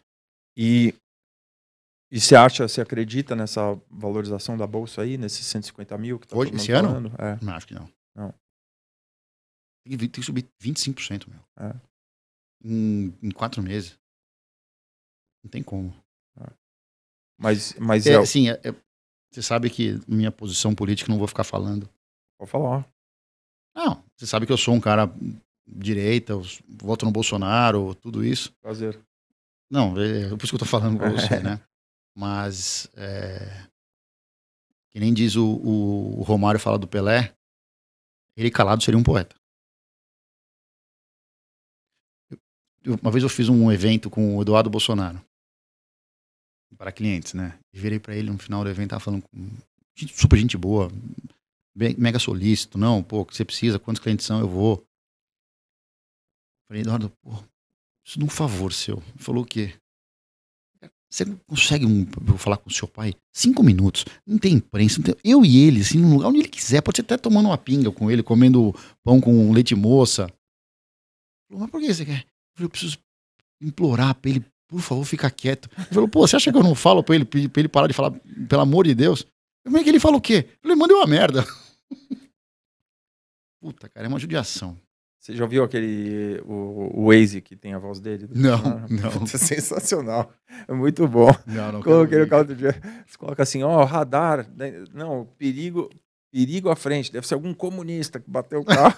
o cara mandou o Waze, meu. É muito engraçado. Cara, e, mas o, e o pior, que essas atitudes dele, é, por mais que ele tenha a, a, a ideia boa e tenha a cabeça na direção que a gente acha correta, as atitudes dele, cara, jogam muito contra. Eu vou te falar, ele e tudo que ele fez nesse último ano e pouco foi o que ressuscitou a, o Lula, viu a chance do Lula ser reeleito de novo. Não tenho dúvida. Óbvio que ele precisa do Lula e o Lula precisa dele, né? Porque se tiver uma terceira via que não tem, eles podem se perder. Mas, meu, era tão mais fácil. As coisas iam ser tão mais fáceis se ele tivesse falado um pouco menos. É por causa dessas coisas que ele fala, aumentou muito a rejeição, né? Muito, é... absurdo. E candidato com rejeição muito alta é muito complicado, né? historicamente. Não, não tem muita é, chance, né? É. Silvinho, ele tem 30% dos votos. Ele tem 30%, o Lula tem 30%. É isso. Então, num segundo turno, tudo indica serão os dois, será os dois. Serão os dois. Vai ser a disputa, quem tem mais rejeição. É.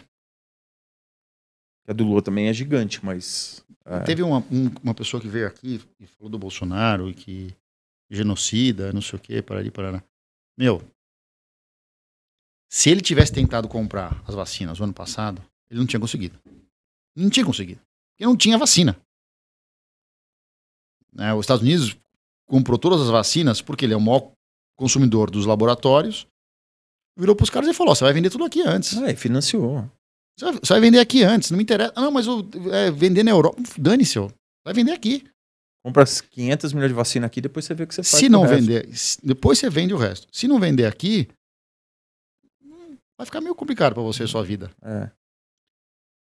Então, para que que vai falar que não vai comprar vacina? Fica quieto. Não, é. vou comprar. Não vai ter é. mesmo. Não ia mudar é. nada, assim. Não ia mudar absolutamente nada. É. Não ia, na minha visão, não ia vir vacina mais rápido. Não ia ter vacinado uma velocidade maior.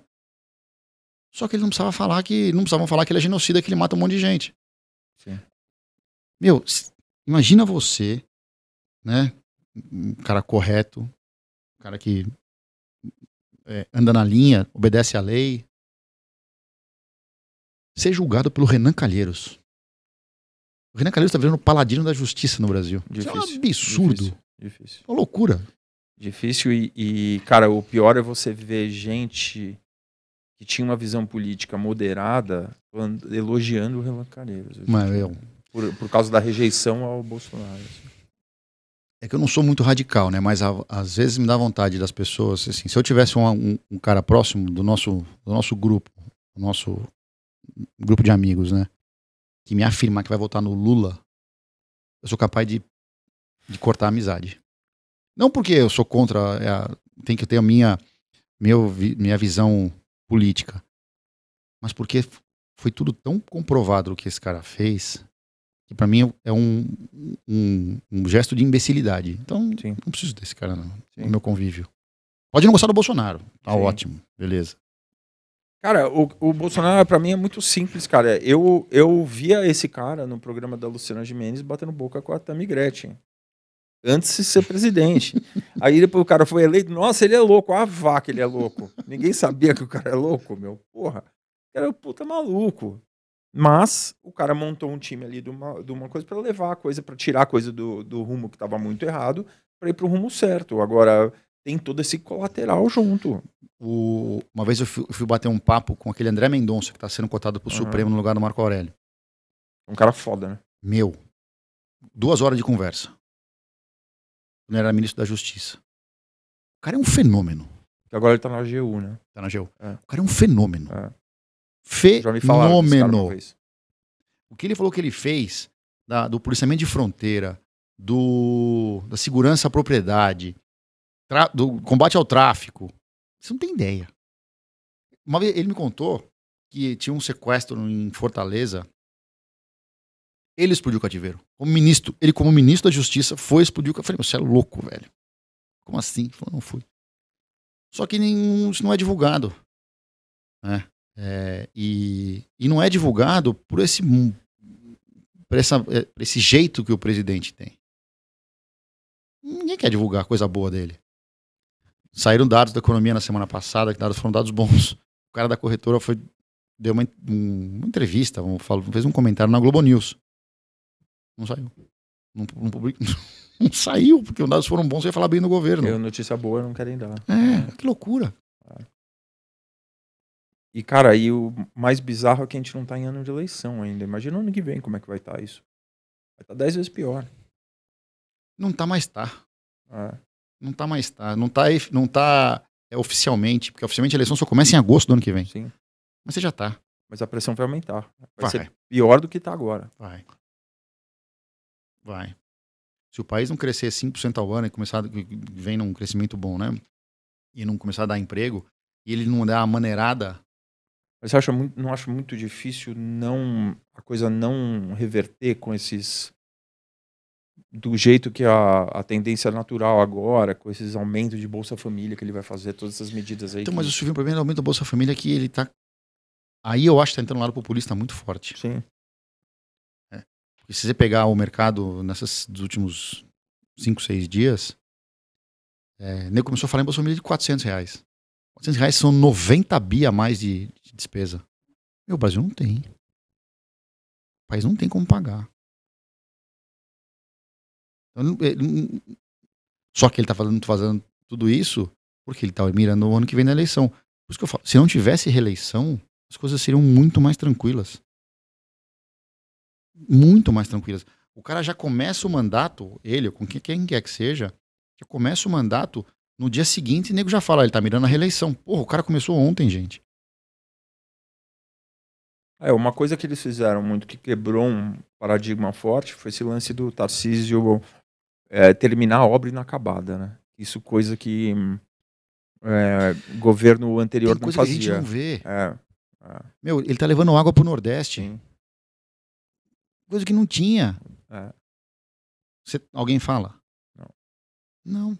É, você fica sabendo só se você segue eles, tipo, no Ministério da Infraestrutura no Twitter ou no Instagram, o governo. Ou se você vai lá e pega alguém que efetivamente goste dele. É. Eu, porque é. eu fui lá pro. Nós somos, eu fui pro Ceará agora em novembro com a Helena.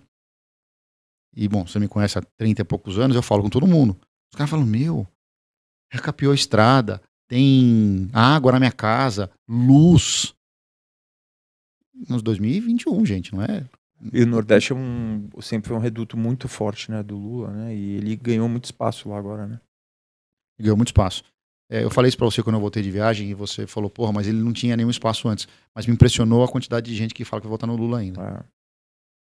É, sim, por causa, por causa da história do Bolsa Família, né? É que o brasileiro gosta também de ter um papai, o cara que vai resolver. É. Outro dia eu tava conversando com. Não lembro com quem era. Não, o cara que veio aqui, eu escutando, escutando o podcast, o cara falando que fez uma reunião com o Mujica. Sim. Quem que era o cara que veio que falou isso? Foi o Coi? Não, não foi o Coi. Foi um outro que falou, pô, o Mujica falou, pô, eu sou liberal. Só que se eu soltar o, o a economia para se ajustar sozinha, a, a, a, disparidade entre rico e pobre vai ser muito maior. Então, o governo precisa intervir um pouco para dar uma equiparada. Eu acho que tá certo. Né? O que não dá para ser é nego não querer trabalhar para ganhar 250 reais por mês, porque é. o governo dá. É. Isso eu acho errado. Mas senão não tem jeito, né? Senão você vê na, no, nesse último ano e pouco que passou aí, uh, os caras que, que assim, os, os, Jeff Bezos da vida, os Bill Gates, a empresa do cara vale muito mais. O cara tá ganhando, o rico tá ficando, cada ficando mais rico. A diferença tá ficando grande, de novo. Logo mais vai ter trilionário por aí. Ah, vai demorar ainda, né? É. O mais rico do Jeff Bezos tem 100, bi, 100 e poucos bi, meu. É, é, não, uma hora chega. Tudo bem, em real você vai ter, mas em dólar vai ser um pouco mais difícil. em, em, do, em real daqui a pouco. Já, já. Continuar assim daqui a três meses. E a vida de piloto? Como é que começou? Começou de brincadeira. Eu levei o. Eu tinha um, um, um carro de rua, né? Um, um. Eu andava lá, que eu comprei em 2008. E eu andava. Eu comecei a brincar de levar ele no autódromo. Interlagos. Interlagos e uma vez eu fui para Curitiba. Tá. E. E aí eu tava lá brincando, eu e um amigo meu, o Cris Freire. E vieram um cara falar, pô, por que você não vem andar com a gente aqui na Porsche Cup e tal, não sei o quê. Eu falei, puta, meu, tá louco, né, cara? Num. num... Eu já conheci o Dudu Piloto indo pra, pra Campinas uma vez, né, Nossa. né, Anguera. Até você aquele dia assustou. Porra, aquele dia eu tava de copiloto lá, assustei. Puta que pariu. Puta mas mandou bem, mandou bem, mandou, mas mandou bem ali. Puta que pariu. Puta Salvou a gente ali. A gente, a gente de ré a 150 na Anguera. Mas tá e o carro na frente raspando no guarda-reio, de contrário. Tudo certo. Bom, aí em 2009 eu fui falar com, com o Denner, que é o, o Denner Pires, que é o cara que organiza a Porsche Cup no Brasil, que é o dono da Porsche Cup aqui. E nós montamos uma categoria B, né? Tinha a categoria dos caras que já corriam com ele há 5, 6 anos. A gente montou a B, que eram os carros antigos, que ele tinha lá no, no, no galpão, os Porsches já de, de, uma, de, uma, geração anterior, que ia ser mais barata. Mas que os caras da A tinham usado já? Tinham usado. Tá, entendi. Então o cara usava o carro durante três anos, aí depois o carro, a Porsche lançou uma geração nova, eles trocavam de carro e a gente pegava o carro mais velho. Tá. É um carro específico da Porsche para correr? É um carro. A, a, Porsche tem uma divisão de carro de corrida. Não é um carro Porsche que o cara vem aqui, adapta e tira os bancos e coloca meu Santo Antônio. Não, é um carro de corrida efetivamente. Então, e onde é feito esse carro? Em Stuttgart. Em Stuttgart. É. Tem uma fábrica para chamar Porsche Motorsport, Tá. que é só de carro de corrida. É o carro de corrida mais vendido no mundo. E aí eles mandam pro mundo inteiro. Mano, o mundo inteiro. Tem que tá, você tem que ir lá, deve ter que se homologar, não sei como funciona, né? Deve ter que se homologar. na Argentina, Porsche Cup na... Tinha, não tinha. Tem agora com os carros que eram do antigo do Brasil, Tá, que o Denner que vendeu para eles. Além da Argentina e Brasil, tem mais Não, tem países? Estados Unidos, é, Não, mas França. Do Sul. Não.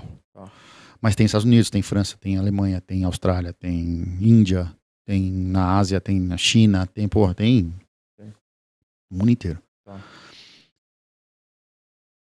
Bom, 2009 começamos é, a brincadeira, a categoria B, mais barata, menos corrida, porque eram dois, duas, são duas provas pro final de semana, então a gente ia ter uma só para baratear custo. Cara, aí primeira, na primeira prova foi no Rio, quando tinha o autódromo Jacarepaguá ainda. Eram nove carros no grid. Coloca, ô, Joãozinho, pesquisa Eduardo Azevedo, Porsche Cup. E daí foram nove carros no, em- no Rio, a segunda prova era Curitiba, foram 11. A terceira prova era o preliminar do Grande Prêmio Brasil de Fórmula 1. Aí manda os, manda os carros pra lá de, de gaivota, caminhão, Ah, nem tem equipe, ideia. Eu já- caminhão. Cara, eu chego sempre, eu chego pra Esse sentar cara, pilotar. esse cara, o Daniel organiza toda essa logística. Tudo. aí. Tá. Não tenho, eu não tenho equipe, eu não tenho mecânico, eu não tenho me preocupar com peça de carro, eu não tenho me preocupar com nada. Quantos carros são por corrida? Então hoje, cara, eu, eu vou chegar lá. É operação de guerra, né? É gigante. O cara fazer isso. né? Não, você não tá entendendo. Porque Que, time que A, a gente montou. B, Que não tá entendendo o que o cara montou. é, Em 2011, em 2011 e 12, ele chegou a ter 50 carros. Hoje em dia, eu não sei se hoje em dia, hoje em dia é, mas antigamente, até 2012, era a maior categoria de carro de corrida Porsche do mundo. No Brasil. Uau. O cara, o cara é- ele é, sim, um fenômeno. Então, hoje em dia, daí em 2011, 2009 começou, 2014 ele conseguiu, ele é muito bom a de chaveco, ele é sensacional. Ele conseguiu é, nos convencer, os caras que estavam lá na categoria B, a mudar para A, carro novo, tudo não sei o quê. Então a gente mudou em 2014, eu mudei para A. Só que daí ele começou a fazer subdivisões no mesmo grid para todo mundo ganhar troféu. Eu brinco que ali é um- uma grande festa de criança, porque todo mundo sai com um brinde. E estamos lá até hoje. É, esse ano, depois de acho que quatro, quando quatro anos, campeão? 2014. É, o negócio, mas hoje em dia, assim, eu, a chance de eu ganhar a corrida é zero. Por quê? Eu sou muito mais profissional. Tá. É. Nossa época era uma coisa de brincadeira, então eu ganhava do amigo, tirava sarro do amigo.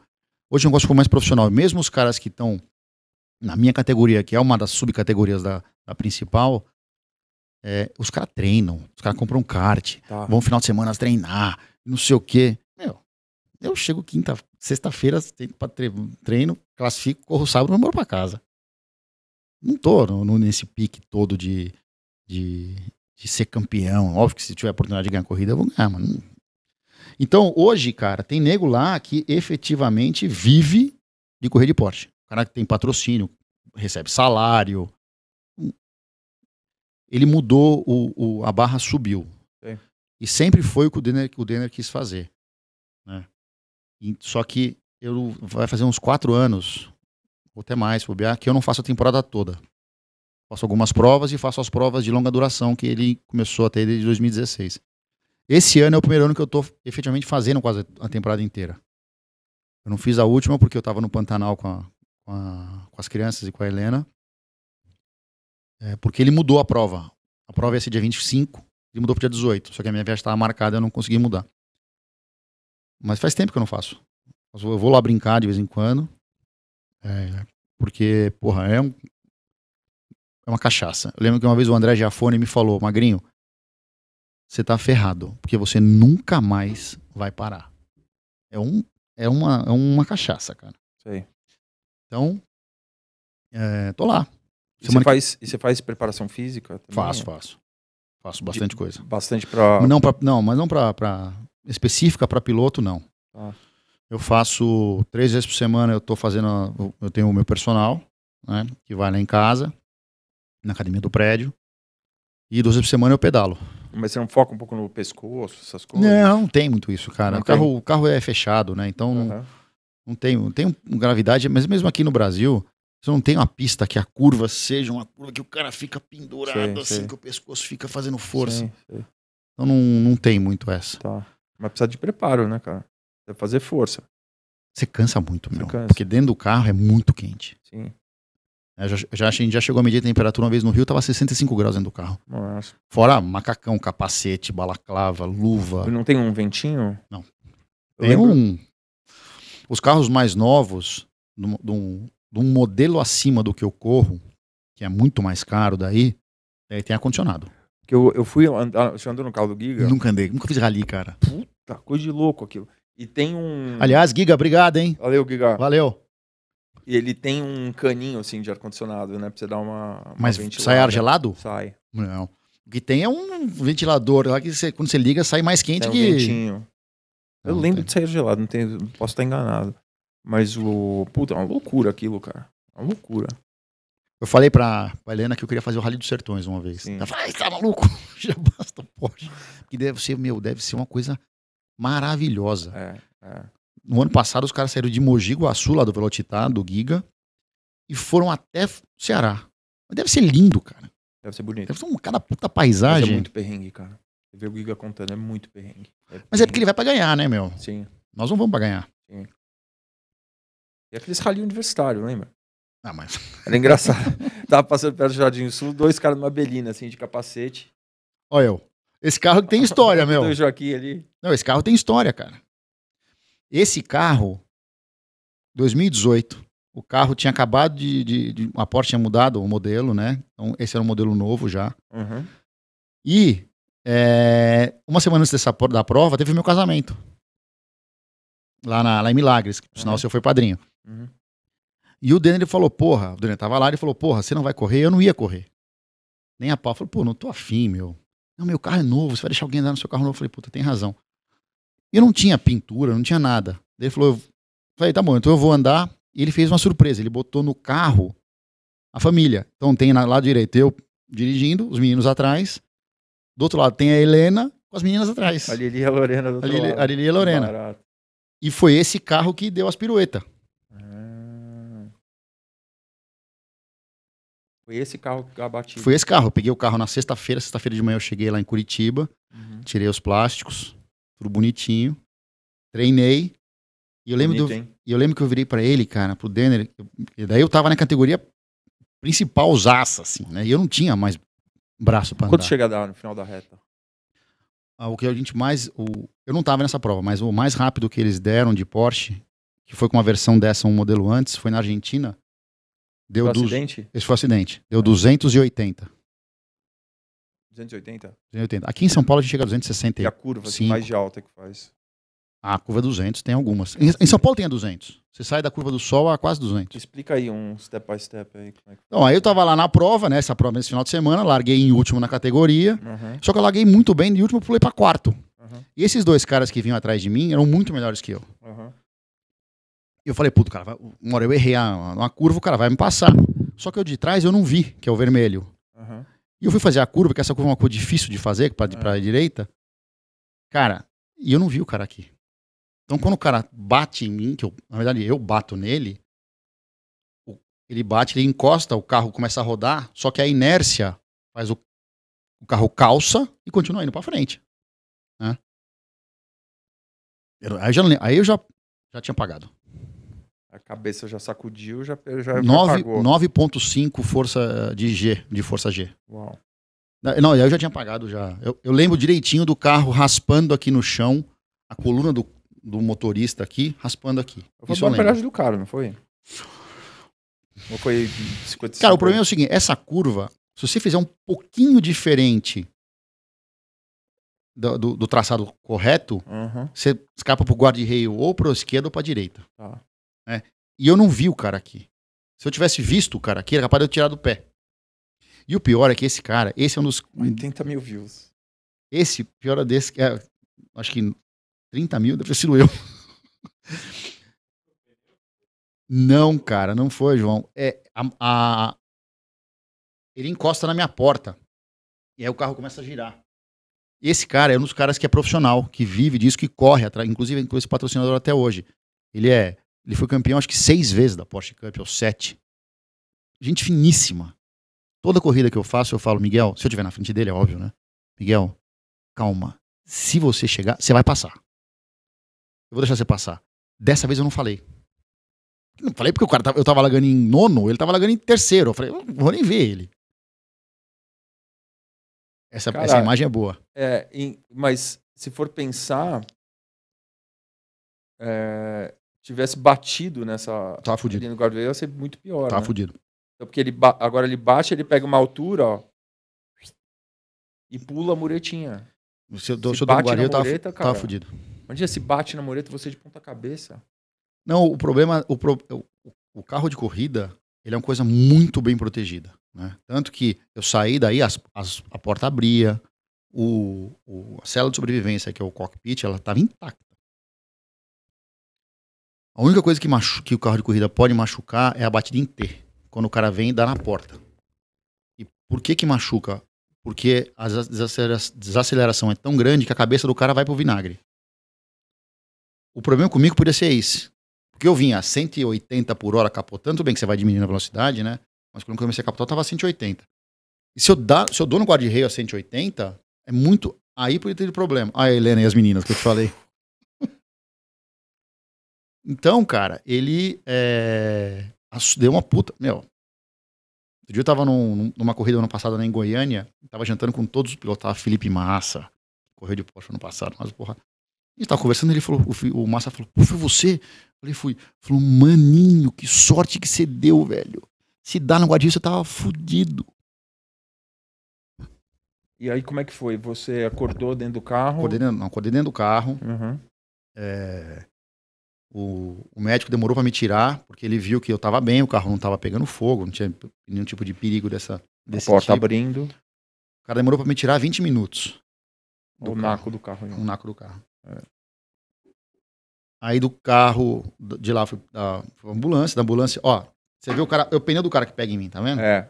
Mas você vê, o cara tava na grama, meu. O cara tava desviando. Brecado, ele tava brecando. Ah. É, saí do, de lá, fui pro ambulatório do autódromo. Aí no ambulatório eu falei com todo mundo, né? Falei com a Helena, falei com meu pai, falei com meu irmão. Falei com o Ricardinho Maurício, que é o, o fica comigo no carro, que é tricampeão da estoque.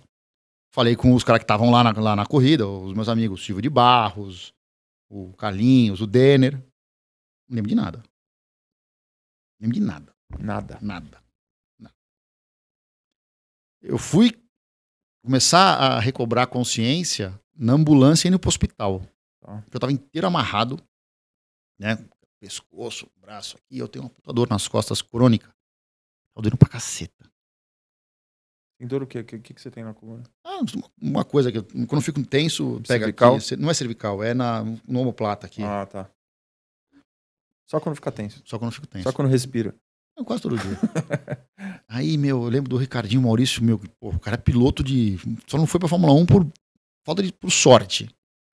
O cara com os olhos assim pra mim. Parecia que ele tava vendo Jesus Cristo. Sim. Falei, meu, o que aconteceu? Você bateu. O que eu bati, eu sei, porque eu, eu vi que eu ia bater, mas eu achei que eu fosse bater no guarda-reio. Não capotar. Né? Aí ele falou, meu, feio. Ele falou, meu, o carro você capotou pra caralho. Falei, cara, manda me soltar que eu tô, minhas costas estão muito. Fiquei soltar, meu, cala sua boca, fica quieto aí. soltar porra nenhuma. Soltar. Isso dá uma alongada. Eu não sabia o que tinha acontecido. Aí no hospital, Sim. depois eu fiz os exames, que, que tinha, o resultado estava tranquilo já, que não tinha nenhum, nenhuma lesão. O médico veio com o celular me mostrar.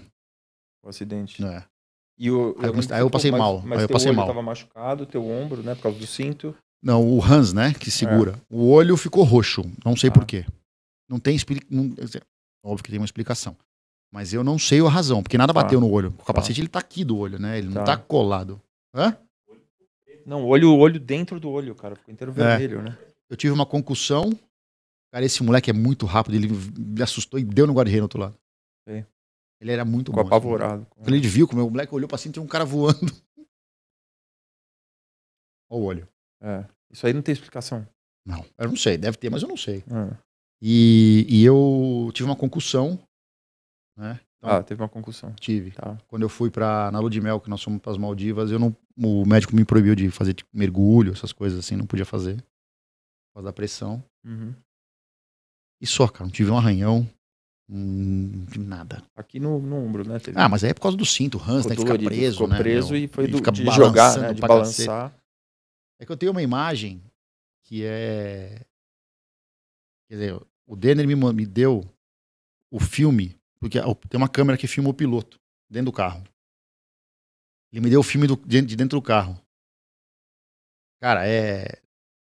É aflitivo, porque quando eu apago, eu fico assim, ó. Uhum. Aí eu vou respirando normal e vou voltando. Quando apaga no jiu-jitsu fica assim também, sabia? Não. Aliás, eu, eu, eu almocei com um cara hoje que treina com você. O Kalil. Kalil, conheço. É. Uhum. Treina lá no, na X-Coach, ele me uhum. falou. Olha lá, eu tô largando em oitavo. Aí eu olho, o cara, olha, eu, tô disputando o terceiro colocado.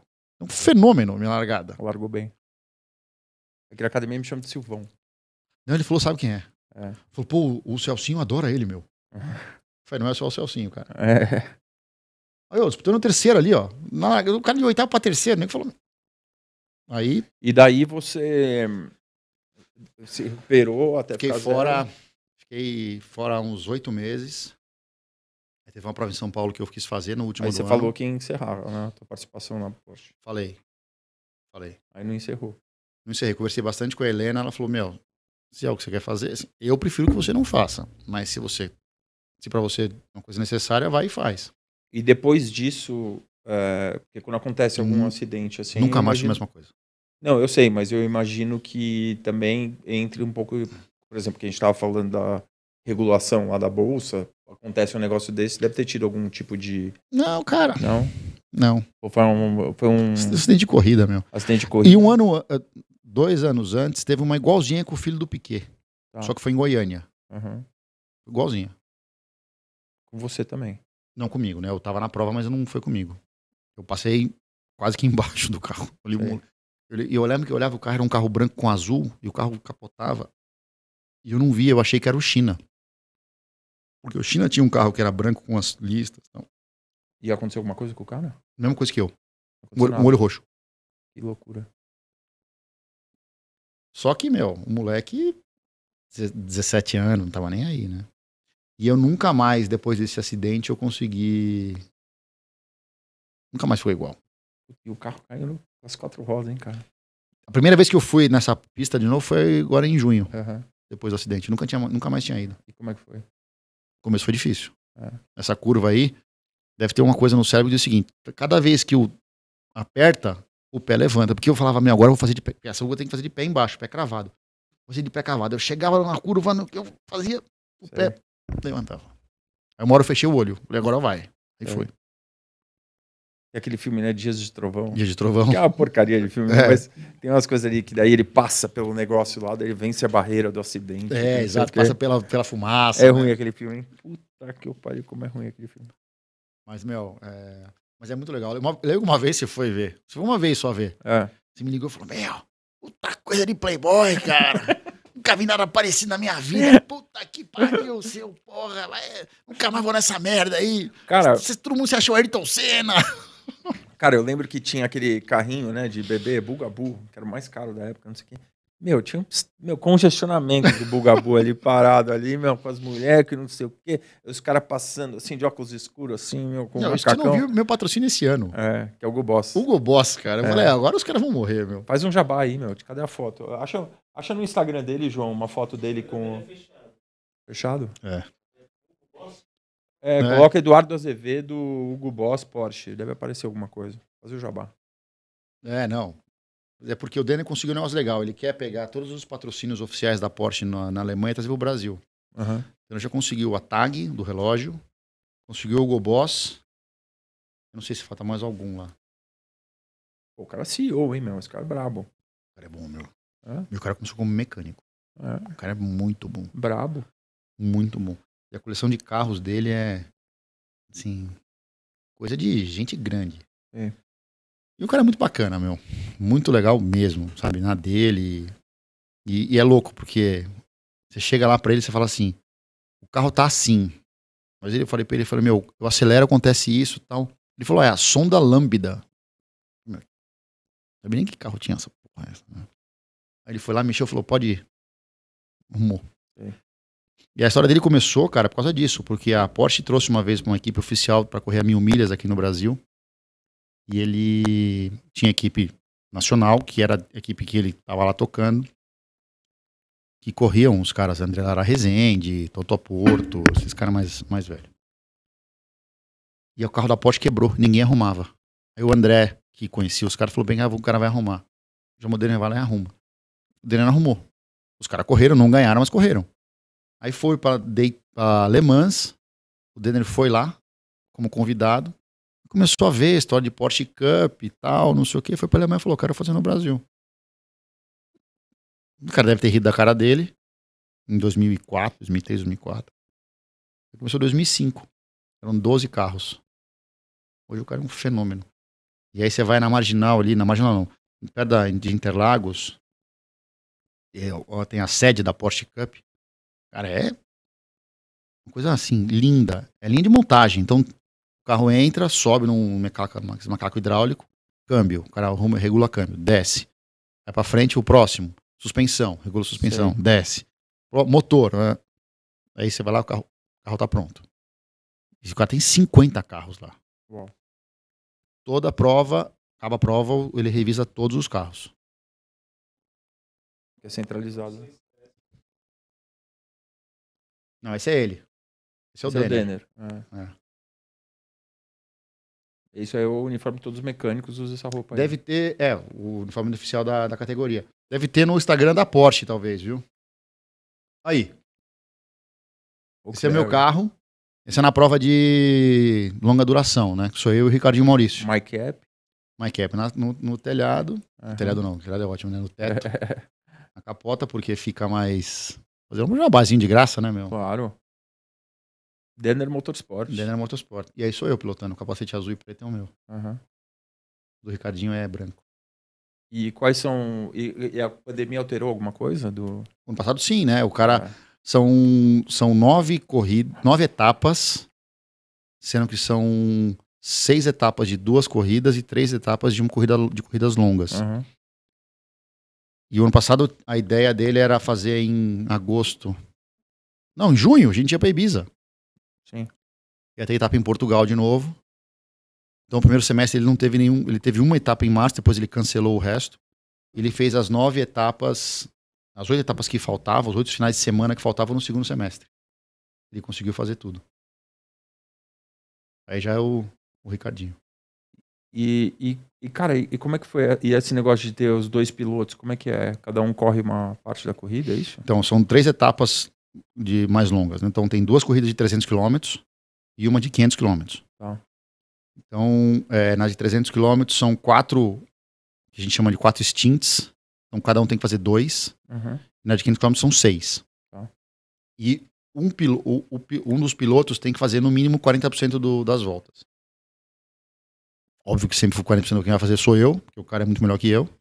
Se a gente quer algum tipo de chance de, de levar um, um troféu para casa, tem que meter o cara que é bom para andar. Uhum. Mas o mais legal que a gente fez, e nós em cinco, nós fomos fazer 24 horas de Barcelona e levamos ele junto. Aí foi muito bacana, cara. Foi eu, o, o Daniel Schneider, o Gil Fará, o Carlinhos Ambrosio e ele. Cara, é muito bacana. Tem que gostar, porque você fica 24 horas no autódromo. E aí como faz? Você pilota ali, o que, uma hora, duas horas, e vai dormir? Uma hora e vinte. Uma hora e vinte. Aí troca o piloto. Aí troca o piloto.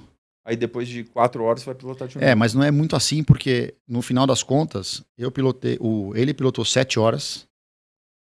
O China pilotou seis. Eu pilotei quase cinco. E sobrou seis, quatro horas ou cinco horas pro Carlinhos e pro, e pro, pro Gil. Gil. Eles não eles, pra eles estava bom andar duas vezes só. Tá. O, cada, cada stint era uma hora e vinte. Daí. Tá. Mas, meu, aí. Aí é como faz? Aí 70, encosta, 70... encosta e dá uma dormidinha. Quando dá. Quando dá. É. Aí acorda, ô, ô, começa de novo. Tá na hora, vai lá. Tá chegando sua vez. É tipo produtor de evento. Tipo produtor de evento. Cara, mas é.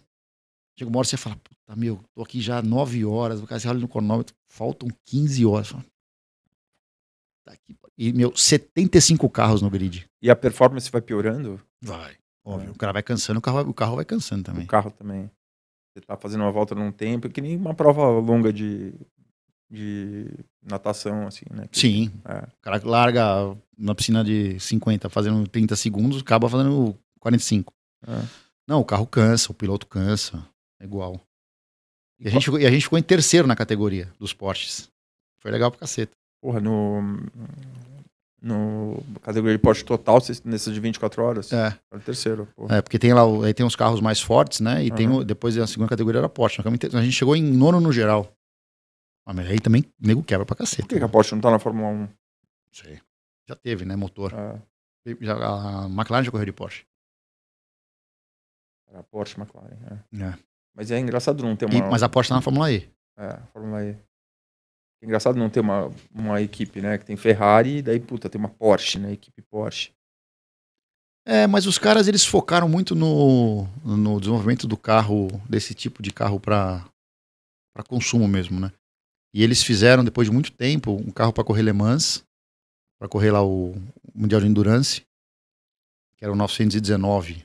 É um carro demais. Correram acho que três anos Le Mans, ganharam os três e parou. Aposentou. Carro não tem mais. Estão fazendo só no, no, nesse Mundial de Endurance com o Porsche, esse 911. E estão na Fórmula E desde, desde o ano passado.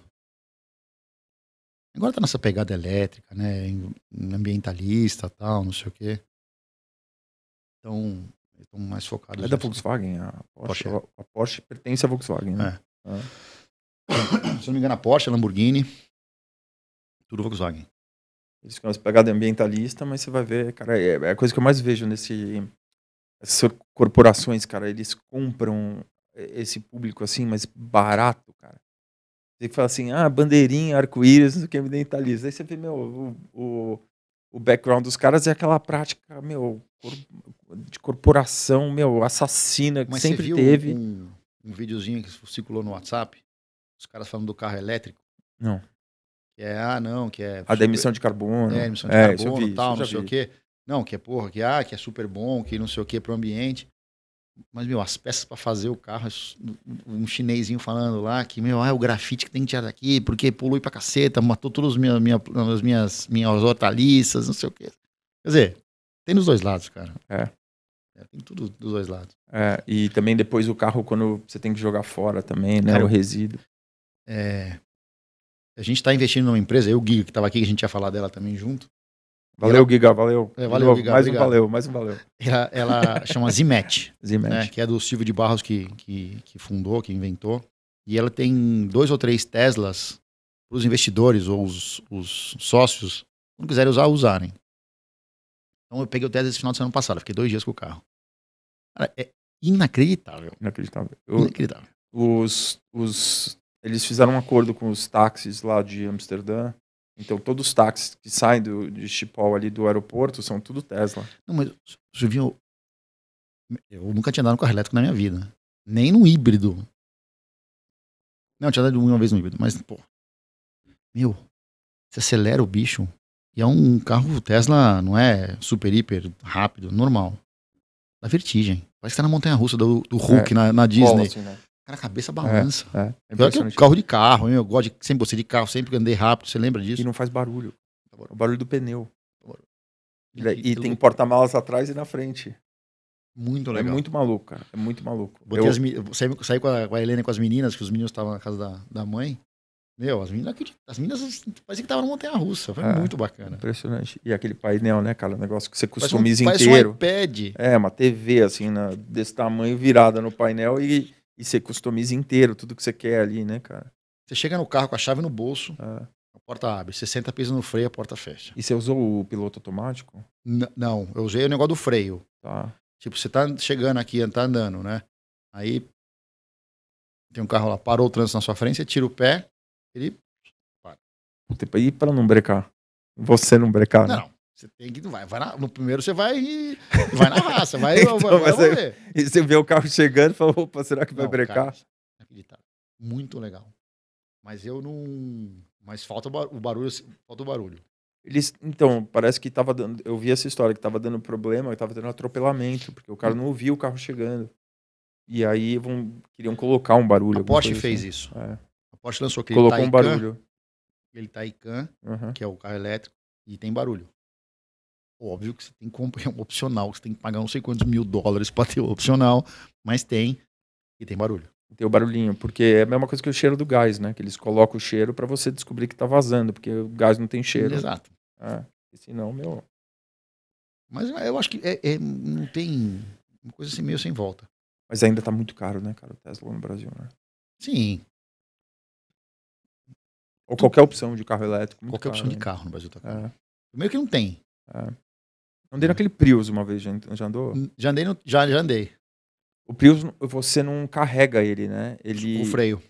É, o freio, é, o, o carro vai andando, daí o dínamo vai carregando a bateria e aí ela auxilia o, o andamento do carro. Então o carro É. acaba fazendo, sei lá, 25 km com litro, assim. Mas é a história do carro híbrido, né? Que também É. você tem que carregar na tomada. É, Mas o carro híbrido ele tem dois motores. Você tem um Sim. motor a combustão e um motor, motor elétrico. O motor elétrico vai até, sei lá, 80 km por hora. Depois entra a combustão.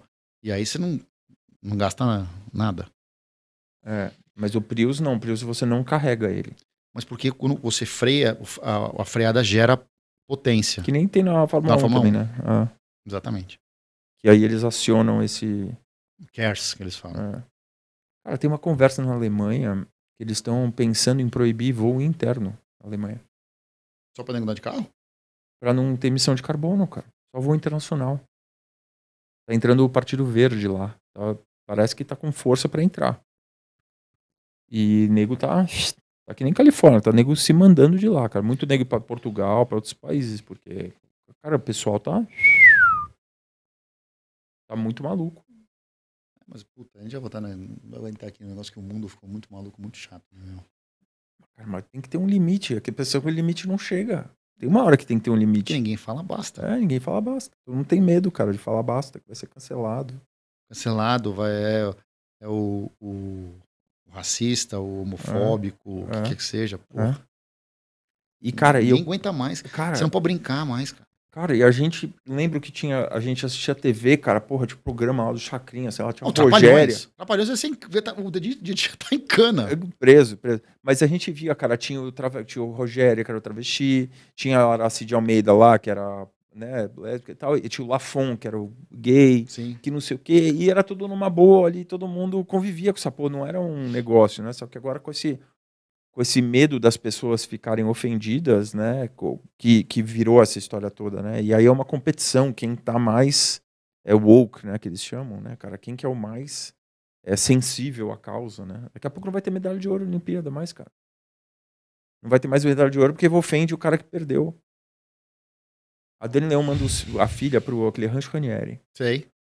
E o, todo ano eles dão um troféu pro melhor rancheiro que não sei o quê, ou que teve, ou que se comportou melhor, ou que ajudou mais os outros, que não sei o quê. Eliminaram o troféu O outro não ficar ofendido. Pra não ter o que não recebeu ficar ofendido. Por isso que vai criar esse bando de, de, de- de Ah, gente cara, sem. É difícil, cara. Difícil pra gente educar a criança. Sem ganância, sem guts, É, cara. é. Porque não, não vai mudar nada. Porque o carro, por exemplo, você não precisa ter carro. Você anda de Uber. Você aluga um puta carro lá a hora que você quiser. Você não precisa ter casa. Você usa o Airbnb. Você não precisa ter nada, cara. Então você não precisa.